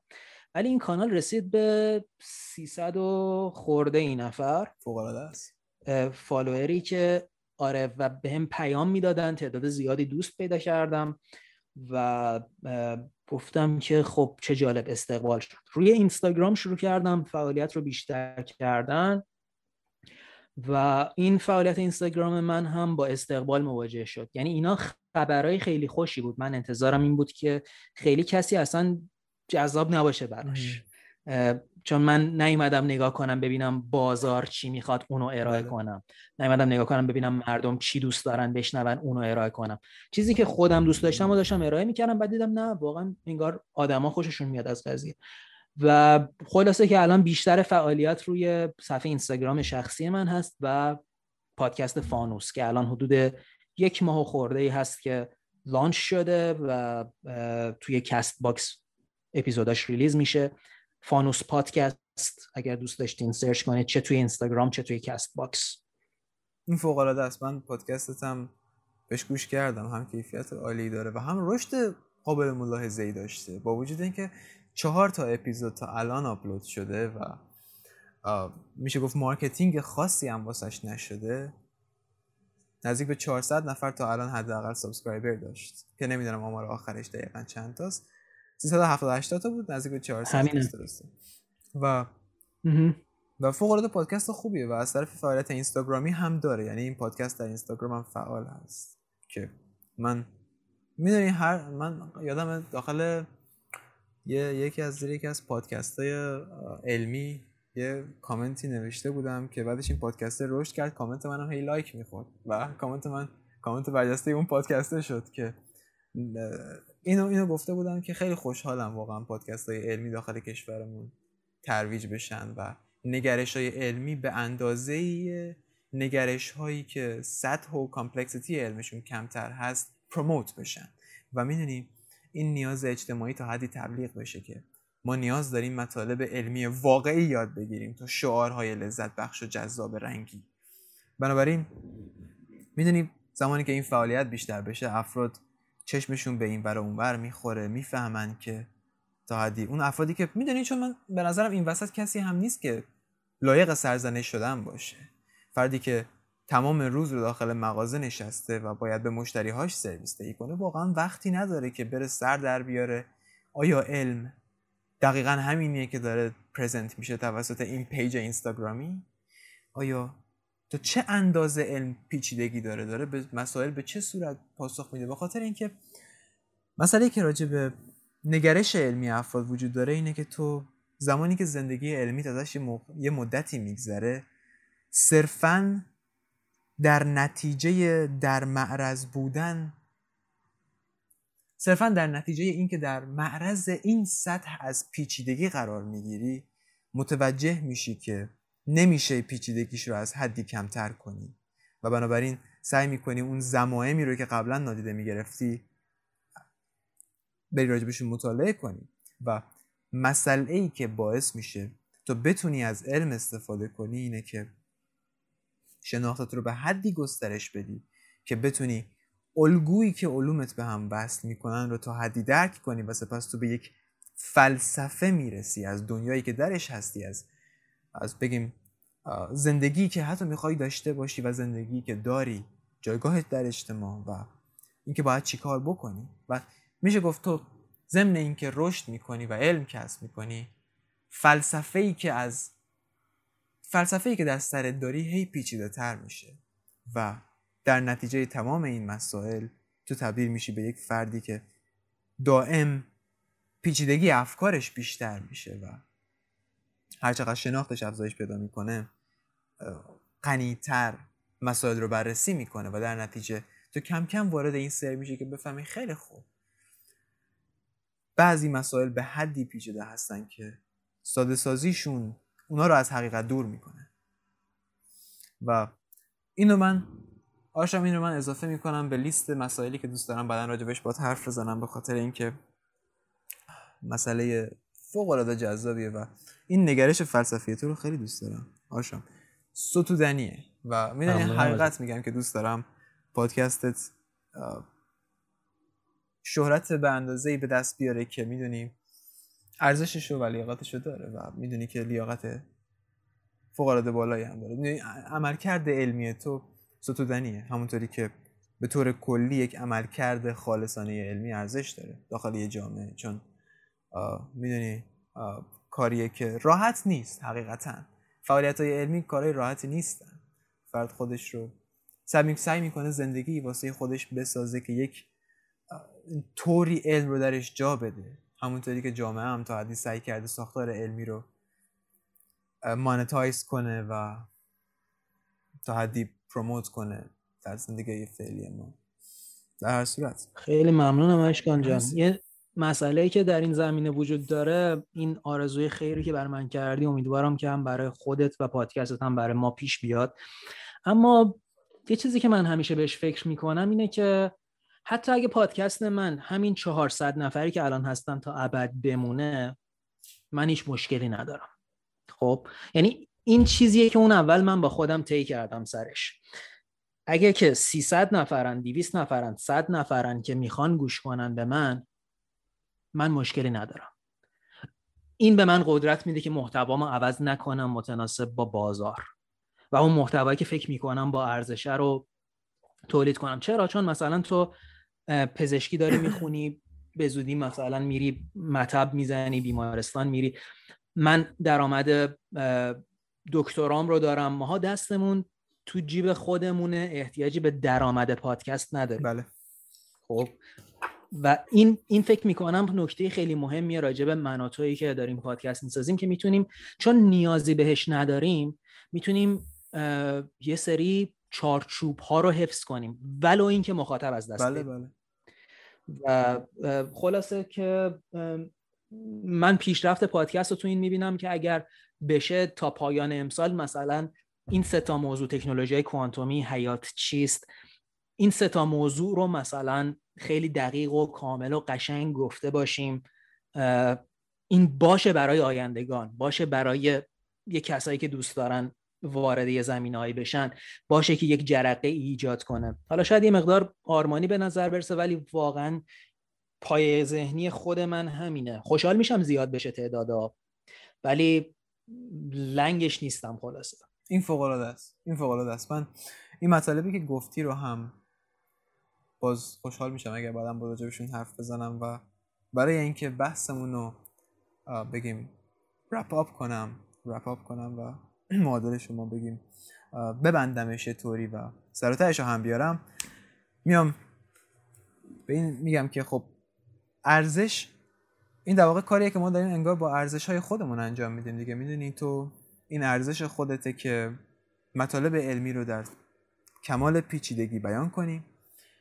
ولو اینکه کسی گوش نکنه یا افراد کمی گوش کنن. ولی تو نمیای و از کیفیت کارت بزنی و نمیای به جای اینکه تمرکز تو سمت افزایش علمت کنی بیای سمت تزیین گفتهات کنی.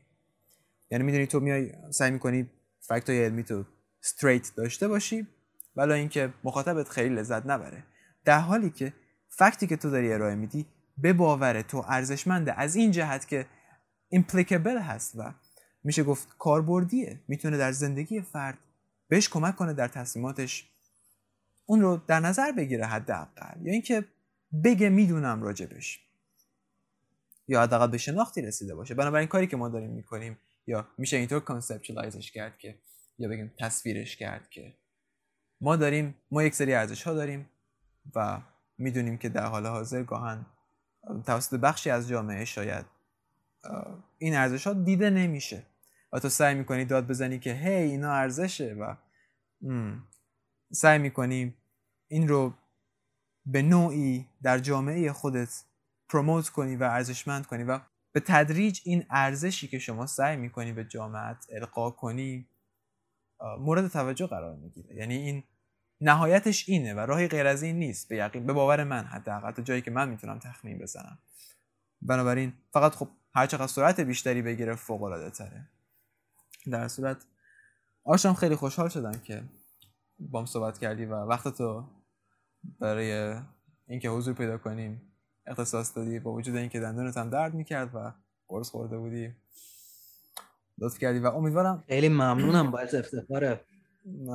در اولین فرصت ما اپیزود بعدی رو سعی می‌کنیم با هم اوکی کنیم که بهش حرف بزنیم چون خوشحال میشم. آره، بابت وقتت ممنونم. و خیلی تشکر می‌کنم از اینکه این فعالیت علمیت رو حفظ می‌کنی. و باعث افتخارم بود که صحبت کردم. همچنین همچنین. مراقب خود باش آشان الان فکر کنم برای شما هم باید شب باشه درسته؟ دیگه الان ساعت 9:47 دقیقه آره الان هفت و ربع هرچند هنوز آسمون باید روشن آره هنوز آسمون عین صبح آره. آره. خوبه. ولی هفت و ربع. واسه روزی موفقیت دارم آشان مراقب خودت باش. قربان تو. خوشحال شدم.